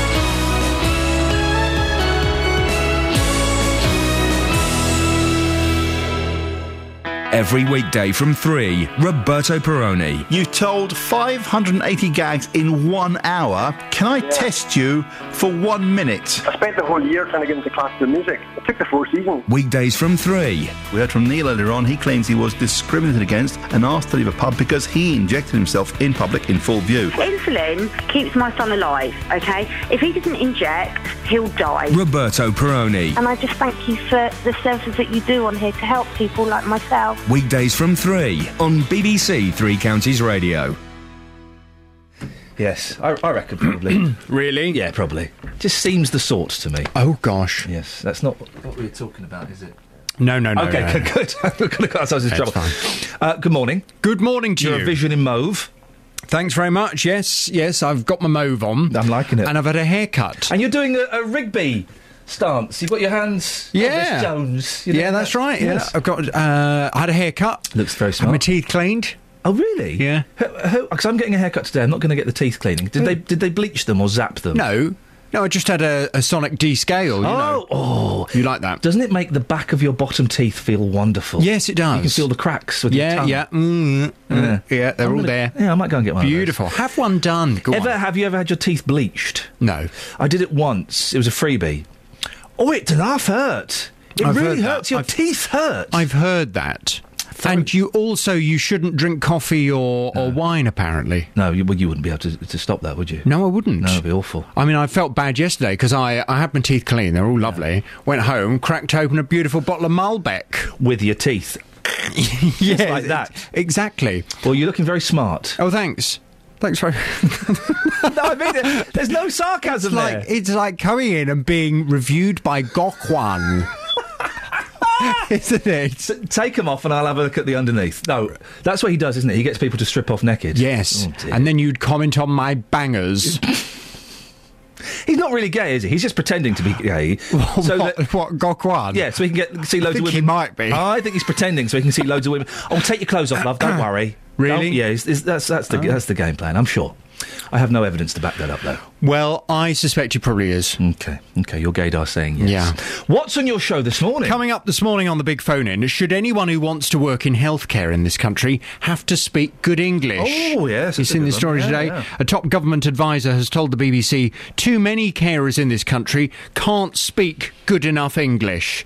Uh, Dr. Shereen Hussein is scientific advisor to the Department of Health. She's told the BBC that poor language skills could lead to a bad level of care and abuse.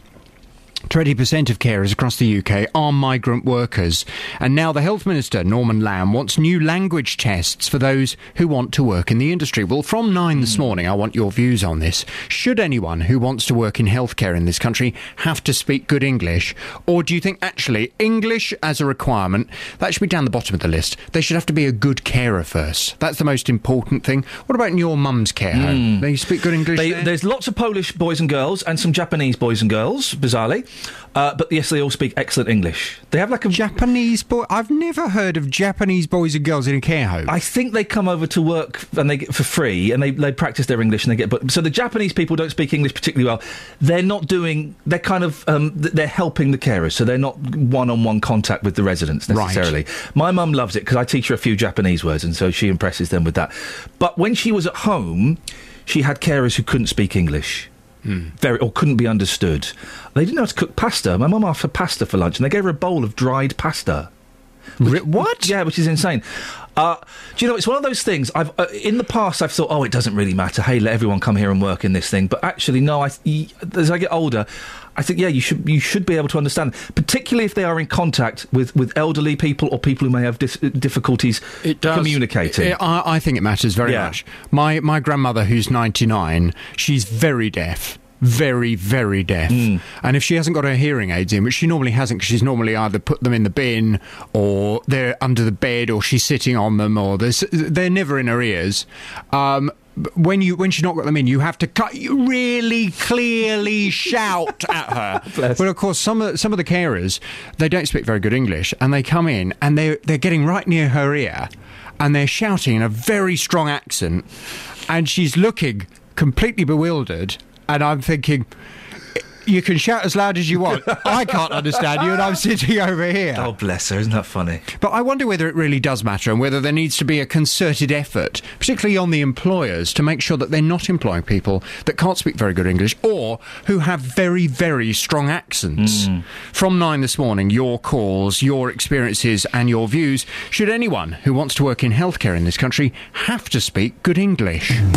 Call 08459 455 555. BBC Three Counties Radio.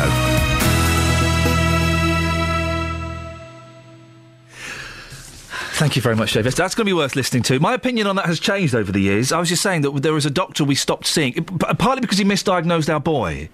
But every time we saw him, we go, oh, I couldn't understand what he was saying. He had such a thick Indian accent.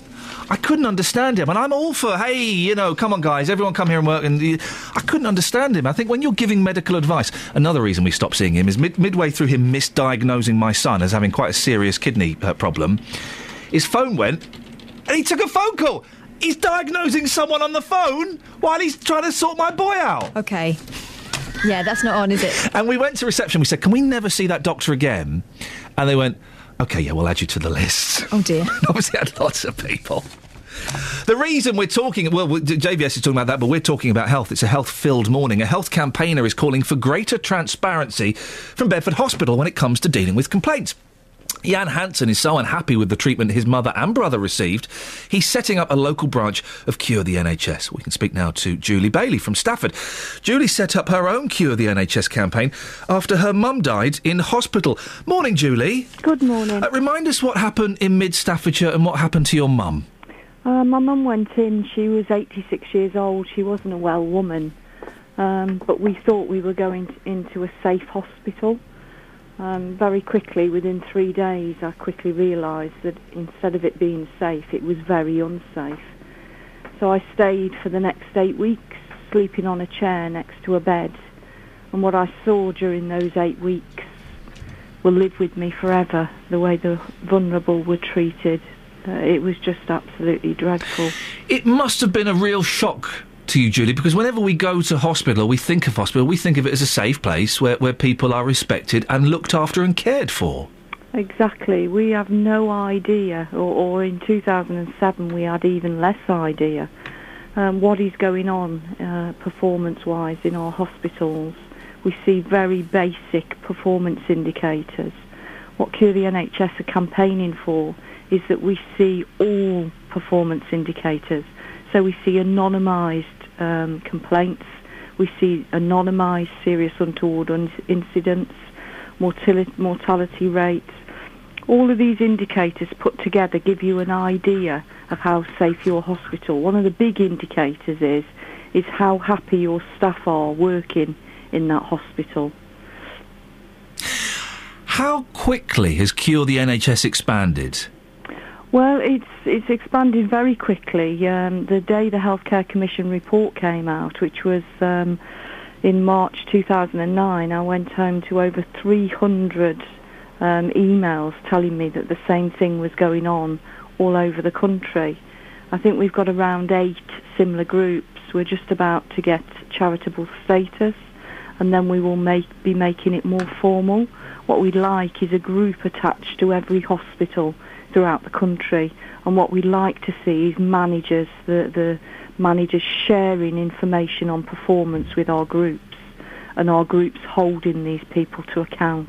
Have you seen any improvements, Julie, since uh, Care the, uh, Cure the NHS was formed? We've seen huge improvements over the last year. Um, identifying the, the hospitals under the Keogh review, they've reported that they found it a really good process helping them to improve. But we've seen more nurses in acute services going on to the wards. We've seen the Care Quality Commission is a totally different body now. Um, the Parliamentary Health Service Ombudsman are telling us they're improving.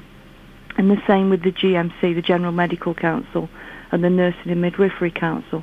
We're still holding our breath. We're waiting for these changes. The NHS is notorious for telling us it's changing, but they're not very good putting actions into place. It's so not- we are watching. It's not all been plain sailing for you, though, has it, Julie? Some people have um, been uh, upset by you speaking out. Very much so, yes. What we found is that the NHS is something, is part of our social, socialisation that we're very proud of it. And we don't criticise it. People don't like it to be criticised. But we've had to. You know, for years we've lived in denial that the NHS is a safe place, when in fact, in, uh, very often it isn't. The NHS does some wonderful things, but year on year we hear the same incidents happening, the same um, safety breaches happening over and over again. And this is wrong. The NHS has got to learn from its mistakes. Finally, Julie, uh, we're talking about Jan, who's um, uh, planning to set up a Cure the NHS uh, in Bedford. What, advice would you offer? The advice I would be is be determined, keep your head held high, try and gather as many people around you as possible, get support from somebody, from people who understand, because it's not until it happens to you that you um, realise.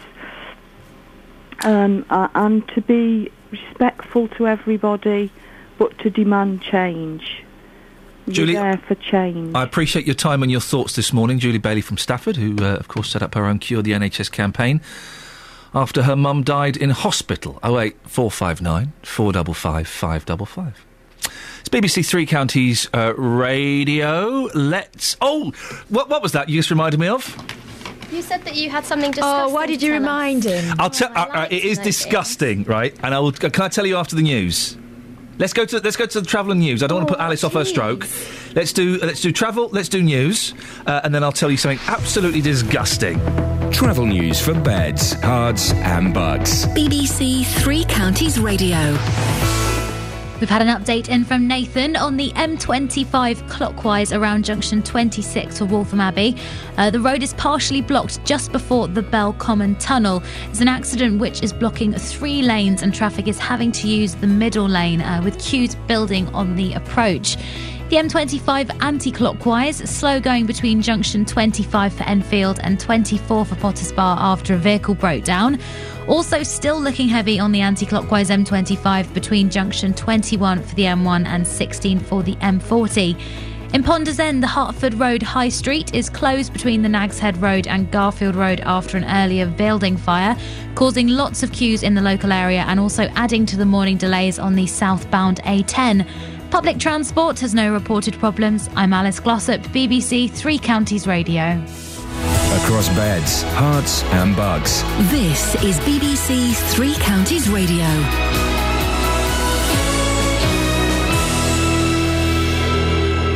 It's 8.30, I'm Simon Oxley. Campaigners are calling for the law on forced marriages to be strengthened as police in Luton continue their search for a teenage girl who's the subject of a forced marriage protection order.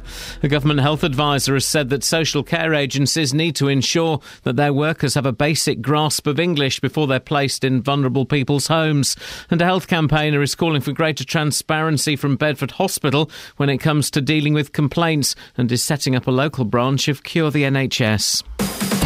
Three Counties Sports. BBC Three Counties Radio.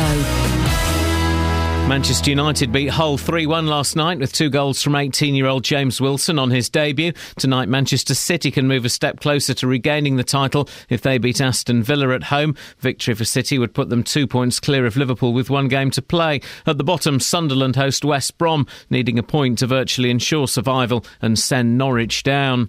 Controversial plans for B teams of Premier League and Championship clubs will be considered by the FA today. One proposal is for these second teams to play in a league sandwich between League Two and the Conference. Another option is to merge the B teams with League Two and the Conference to form two regional leagues. The top clubs want more competitive games for young players. Luton's managing director Gary Sweet is against the plans. It's really hard to imagine how a number of clubs, however many that might be, can create a, B structure where it can be shoehorned effectively into into the current pyramid system without really having cat- catastrophic um, consequences. And cycling's first ever women's tour of Britain starts today. Tomorrow's stage finishes in Bedford. The cyclists race from Cheshunt to Welwyn Garden City on Saturday. Olympic gold medalists Laura Trott from Hertfordshire and Dani King will both line up for Wiggle Honda. King wants to see the tour become an annual event. I think it could be, you know, a yearly thing, and it'd be great to have, you know, this event as part of the women's calendar year on year,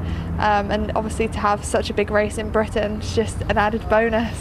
BBC Three Counties News and Sports. The next full bulletin is at nine. Sorry, th- uh, uh, did you say a, a league sandwich? A league sandwich, yeah. S- Sandwiched between leagues. Oh, I see. Okay, thank you very much. Across beds, Herts, league and sandwich. This is Iain Lee. BBC Three Okay. Counties Radio. So here's the thing a league sandwich. Morning.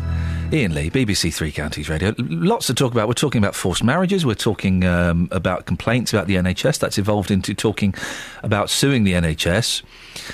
Um, uh, can I tell you that disgusting thing now, ladies? I think you've seen it. It's on Twitter. It's from Carpet Martin on Twitter. Twitter. Twitten. Twitten. Uh, Twitten Partak. Uh, you want a, an horrific medical story? What's that noise? That's the builders. I haven't got that in The ghostly builders. My aunt had a tumour removed, and when it was examined, it was full of teeth and hair. Teeth? That's a person. That's a twin. Inside. I've heard of that before, where people kind Yeah, of you've heard- absorb their twin. You've heard about it from my big fat Greek wedding. It That's was not on a- that. I've seen it on other magazines since. How was it? Why? Uh, Sorry. hmm? Well, there is a theory that that, that, that, that you kind of you can be twins, but the first twin, the, the second twin, doesn't really develop. No, I'm not talking about twins. Oh no, but it, it's absorbed into your the first twin's body. So the tumour turns out to be. The remains of a twin. I've got you. Let me just read that again. My aunt had a tumour removed when it was examined. It was full of teeth and hair. Uh, and the tweet I sent this morning, Ophelia called in telling us how her stomach burst open and her intestines poured out. This, this is what BBC local radio should be like. I want more stories like this. Well, because when you get a medical phone in, okay, oh, doctor, I've got a very sore toe and I've had it for about three weeks. I wonder if you could help. No, I want someone to phone up and say, Doctor, my stomach has just burst open and my intestines are pouring out. What the hell do I do? Okay, well, I like your vision of the future. Let's see what happens Monday night. Let's, let's see. We can, maybe we can start getting cocky on Tuesday, or maybe we have to uh, eat a little bit of the old HP. Uh, Glenn's in Leighton Buzzard. Morning, Glenn. Morning, Iain. Glenn, what would you like to say? Making complaints. Yes. Um, when I lived in Newport in, in South Wales, I took my son to the doctors. He was asthmatic. And they said to The come in doctor was asthmatic? No, no, no. My boy was Oh, sorry, I apologise, yes. That's all right. And uh, so I went at 12 o'clock, and at 1.30 I still hadn't been seen. Yeah. And there was a lot of people that were elderly people, and I went up and I made a complaint and said, if you can't get everybody in at 12 o'clock, why book everybody in? And uh, two days later I had a letter to say that we'd been struck off. Oh, Glenn. Now, Glenn, I need you to be honest with me. Yeah. Did you say politely, look, if you can't, look, dear chap, if you can't see everybody at 12 o'clock, why have you booked us all in? Or did you say, F it, F! The no, no, I, didn't, I didn't swear. No, I didn't swear because I was actually in the. In, I, I wanted to speak to the practice manager. Wow. And, And they uh, struck she- you off? Then they struck us off, and then it, it was very difficult for us to find a doctor. Um, so I took it to South Wales Argus, the paper. So we made front page, uh, two interviews, and we appeared on That's Life. Oh, sorry? Yeah, that's life. Yeah, well, that is life. You, you appear for those who don't know. That's life was um, was uh, what? Ca- Catherine, what would the modern equivalent of That's Life be? Um, well, the one show, but no, it wasn't. It no, was, the one show's nationwide. That's life. Imagine the one show, but interesting and quirky. It's like okay, it's it, if you got if you got the one show plus with Watchdog, Yeah. plus plus um, um, uh, a posh man with a beard playing songs on the piano, Bit of Rogue Traders. bit of Rogue Traders and some and some uh, Doc Cox. And I was going to say, throw in some comedy vegetables. You got a show. And a dog that says sausages. Oh, that was funny though. That was very funny. That's that's like. See, you were on That's Life. I was, yeah. Flipping it. Did, now, did your doctor's surgery accept you back in the fold? No, they didn't. I wrote an appeal. I wrote to the uh, to the council. He said no. So I thought, well, I'll get my own back. Oh. And I did. What, what did you do? Well, no, I just put, up. I went to the papers. I just did the bad Because that would have been awkward, wouldn't it? I, I, I don't. Th- if a, if a doctor's had struck me off, I don't think I'd want to go back No. to them because they're. All, you're always going to be thinking, are they really d- giving me the right medicine? Are they listening No. to what I'm saying? What's the special symbol next to my name? Glenn, listen, thank you very much for that. That's life. It got tedious towards the end. well, you've seen one comedy character. You've seen them all, haven't you? Sure. Oh, I tell you what I remember as well. The really sad one. Yeah. Do you remember Ben? No. It's a little boy called Ben who needed a kidney transplant. No. Oh my goodness, they followed his story for a long time. And he didn't make it, but they it spurred them on to do this huge campaign in his memory, and it was really moving. And I just I remember that vividly from being a child. I remember the Lerpaloof. The what? The Lerpaloof. No. It was their April Fool. Oh. It was a purple monster in a zoo. I also remember. Um, they were they, they were talking like a sort of Schindler's List style story. This old fella that had helped loads of Jewish kids out of concentration camps or Nazi Germany or something like that. And they had the old fella in the audience. They said, we, "This is the story. We've done the story." And the old fella's in the audience here. John, stand up and take a bow. And this old fella stood up and he take a bow. They said, "You've never met." You haven't met anybody of those those kids. You ever wonder what happens to those kids? He said, "Well, yeah, I do, but I, I've never met." Well, if you turn to your left, that's Karen. That's one of the children you rescued. And if you turn to your right, and they had about twenty of the kids, all grown up adults, all sat around him, and he'd never met them. That is making the hair stand up. on Oh, it's wasn't it? giving me goosebumps. I know what the punchline is. It's incredible. It did get a little bit self-indulgent towards the end, but it was a weird program because it, it, I'm trying to describe that's life. Who'd have thought it? Because you had um, Esther Rantzen, who was hot back in the day. Kind of sat on a chair. You had Doc Cox for a while, who was um, uh, he was a filthy comedian called Ivor Biggun. He released Rude Records, but he would do comedy songs. Later replaced by the fella who worked at LBC, the bald fella. Um, oh, what? Howard. No. There was a Howard, wasn't there? There was a Howard. There was the fella who used to play the piano, not Stilgoe. Stilgoe did it for a while. Oh, I used to work with him. He's a lovely, lovely chap. He works at BBC Berkshire now. Anyway, Not helping. I, uh, no, not Adrian Mills. What was his name? Gavin Campbell. No. That's another one.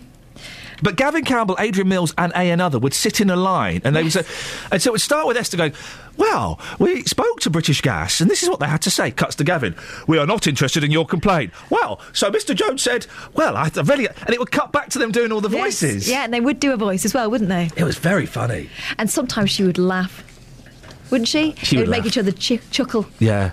I know how they got the dog to say sausages. I know how they got to the dog to say sausages, Justin. How? Well, if you if if you growl, right, and if I move your mouth, mm-hmm. you would go.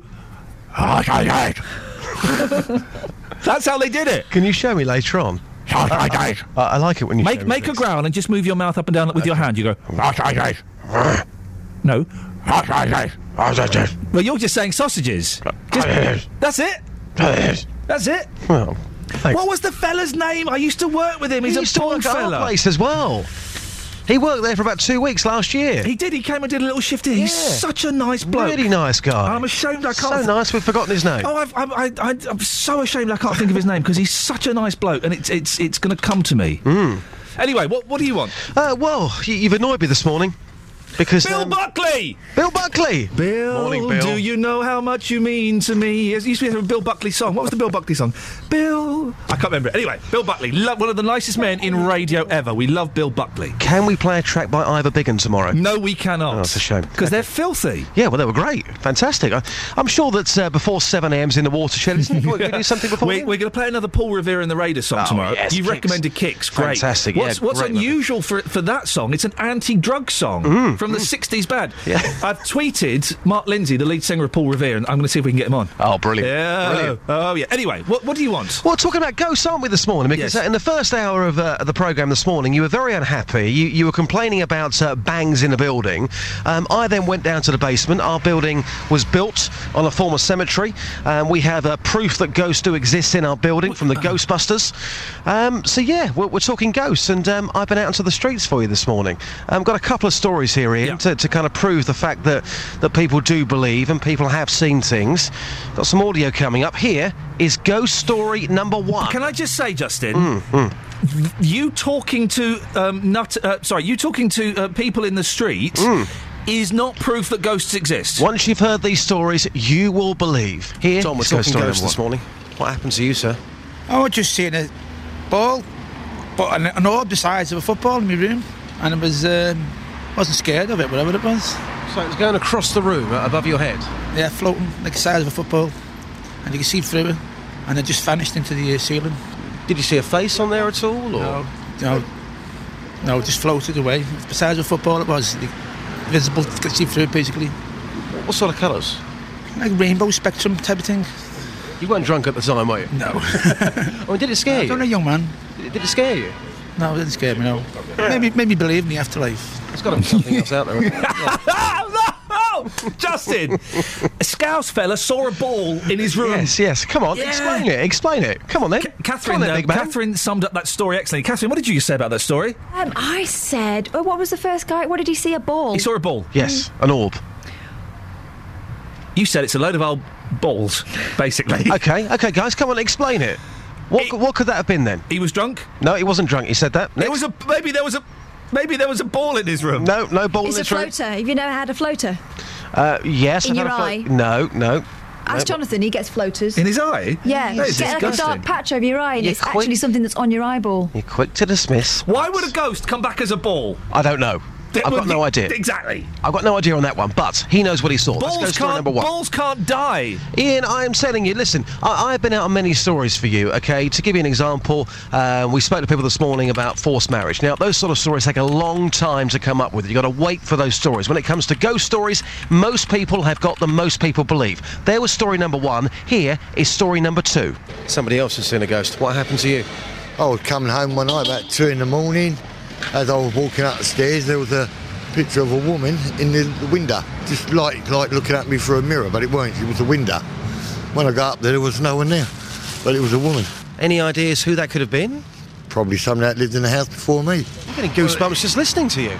Well, you, you do sort of look back and wonder what it, what it is, but then you just think it might be a trigger of the mind.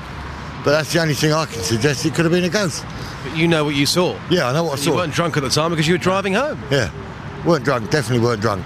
When you saw that face looking at you through the window, um, I know you're a guy, but you can't admit this. W- were you scared? Did you scream? No, didn't scream. Just looked at a maze. That's all. And then got to the window, looked outside the window, weren't nothing there, and that was it. Didn't think no more about it. Wow. And that was about 30 years ago. You still remember it like it was yesterday? Yeah. You do. You don't forget a, a figurine in your head. You what you saw. She must have been about 80, 90. Really old girl. And we we believed it might have been somebody that lived in the house. And that was over 30 years ago. You don't forget. much. Right. You don't forget a figurine. no, come on, mate. That's weird. Okay, great Come on. stories. Where's Yep. the Ev? Where's the Uh, Ev? There's well, no Ev. Well, the Ev is, is in what they've seen. He's a, some old boy at two o'clock in the morning. He can barely speak. he saw a figurine. Now, come on, Justin. Oh, come on, listen. He he went into his home. He saw somebody At two o'clock in the window. morning. Hmm, Yeah, I t- wonder. I wonder. I wonder. You will be inundated with stories, and um, as I mentioned to you, I had a, a weird bang the other day in my vehicle, and um, my uncle once actually, many many years ago, driving down the old A41 bang Hemel, okay, Snooks, uh, the last highwayman to be hung in this country. There is a stone, there is a stone in the field, okay, which represents where he was hung, and and he was driving home from a disco one night, and he knocks over a man and a horse. He gets out of the vehicle, and there's nothing there. Explain that one to me. Oh, Justin, any respect I may have had for you has completely Why? disappeared These are up your genuine spectral. stories. Yeah, the genuine stories. Justin Dealey, thank you very much indeed. So Justin's uncle ran over the ghost of Snooks and his horse. Travel news for beds, Herts, and Bucks. BBC Three Counties Radio.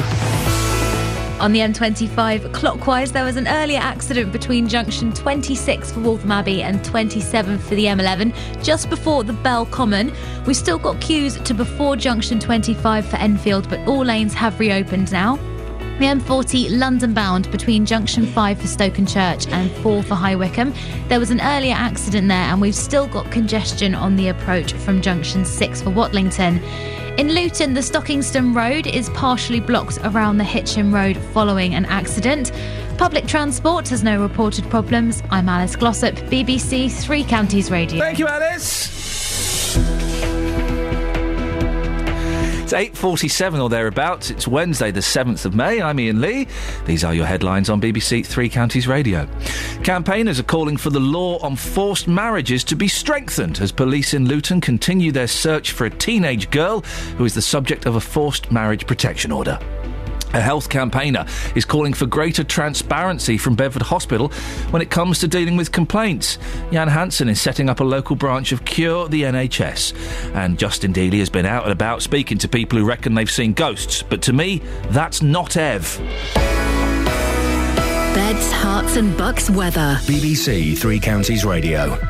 Good morning. Well, it's not a bad start to the day. We've got a bit of blue sky out there at least, but we're just seeing these showers sweeping across parts of West Herts at the moment. And these showers are going to come and go really through the course of the morning. Some of them quite heavy, and as we head into the afternoon, they will become a little more frequent as well. Perhaps a rumble or two of thunder, but they're blown through fairly quickly on a relatively strong westerly, southwesterly breeze, so they shouldn't last for too long. Just not going to feel too pleasant if you're caught out in one. But the maximum temperature is still getting up to 17 Celsius.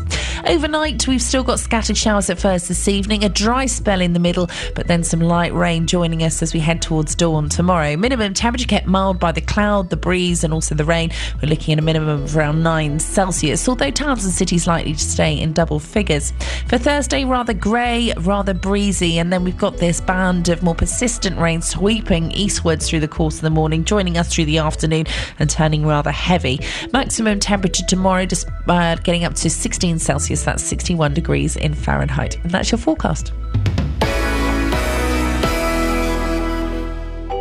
Every weekday morning from 9. Good morning, welcome to the JVS show. Your local stories. Have you had to rebuild your life after being a victim of crime? Do you think it's inhumane to keep people in prison for life? Do you think that immigration needs to stop? Your local life. Why do 70% of this country feel immigration is wrong? We've actually got an open doors policy. I am just so angry listening to some of them people. What the government are doing, they're start introducing American type sentencing like 200 years in prison. The JVS show. British people are not xenophobic. Weekday mornings from 9 on BBC Three Counties Radio. oh, Justin. All right, boss. We're all laughing at you. Why are you laughing? Come you're, on. You're a muppet. That's Why am. I a muppet? You are one of the best broadcasters I know, but really, when it comes to, um, you know, talking sense, you don't. Okay, okay then. Right. So after the programme today, um, you are convinced that we haven't got any ghosts in our building. That's Even though I've explained to you the Ghostbusters have been in, and we have proof. Yeah. And our building was was built on an old cemetery. Yeah, yeah. You go down to the basement later on then. Okay, fine, You yeah, go fine. down after the programme, and I will come with you with a microphone. Okay, yeah, I'll do that. Man. We've got um, Iain has been tweeting whilst he was listening to your um, uh, report earlier on. Yeah. Well, there's the proof we've been waiting for. Hashtag ghosts exist. Absolutely. Well done. Well said, Iain.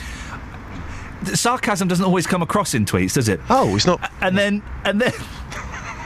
Had this gentleman been drinking, got in at 2 a.m., hash, uh, 2 a.m., hashtag ghosts exist? We asked him the question, had you been drinking? He said, no, I was driving home. Okay, well that's that's that's evidence. More proof. Now tell us about this. You had a, at the weekend. You had a mystery bang in your car. Yeah, yeah, I did. It was a mystery bang. I didn't know what was going on.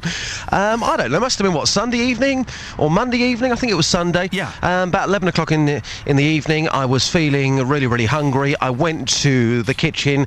I had uh, major cravings for a bowl of frosties, and when I got in there. oh man, alive! Yeah. So when I got there, unfortunately, the tiger wasn't there. Okay. Does he know this is going out on the radio? I couldn't. I couldn't find the tiger. So a I'm thinking, what do I do here? So Yeah, ah, the Colonel. So I've gone to see the Colonel at Kentucky Fried Chicken to get some popcorn chicken, and on the way there, I got to a roundabout, and suddenly, bang! This huge bang yes, on my car at the roundabout, and there was no traffic anywhere to be seen. It was very, very quiet. It was a bank holiday weekend, so I've got a brand new vehicle, and I was like, oh, I don't believe this. I've got a big dent in my car. Um, what's happened? I've gone round the roundabout. I've got out the car. I couldn't see nothing. I've gone back round the roundabout again. I couldn't see nothing. I couldn't see a human being. I couldn't see an animal. I couldn't see anything. It was just a mystery bang, and it scared me. It wasn't snooks, I can tell you that much, but it did scare me. It's a new car. Could it not have been just like a technical problem with the car? No, it was such a loud bang. I thought I genuinely hit somebody. I was terrified. A- Again, I'll, I'll say, loud bang aside, could it not have been a technical problem with the car? No, no not a bang Okay, like well, that. let's no. let's let's. Dave's in Luton. Morning, Dave. Good morning, boss. Dave, now you, I'm, we're all laughing at Justin. Yeah, I know. You're not He does do- laughing, are you? No, I'm not. I'm telling now, Justin, get that car to the garage where you brought it from. Mhm. Because I had the same similar thing, and it was a prop shaft cracked. It was Oh. hanging off, and they, if I'd gone any further, I could have been in a serious accident. Really? Yes, mate. So, Dave, let's just clarify. It wasn't a mystery bang.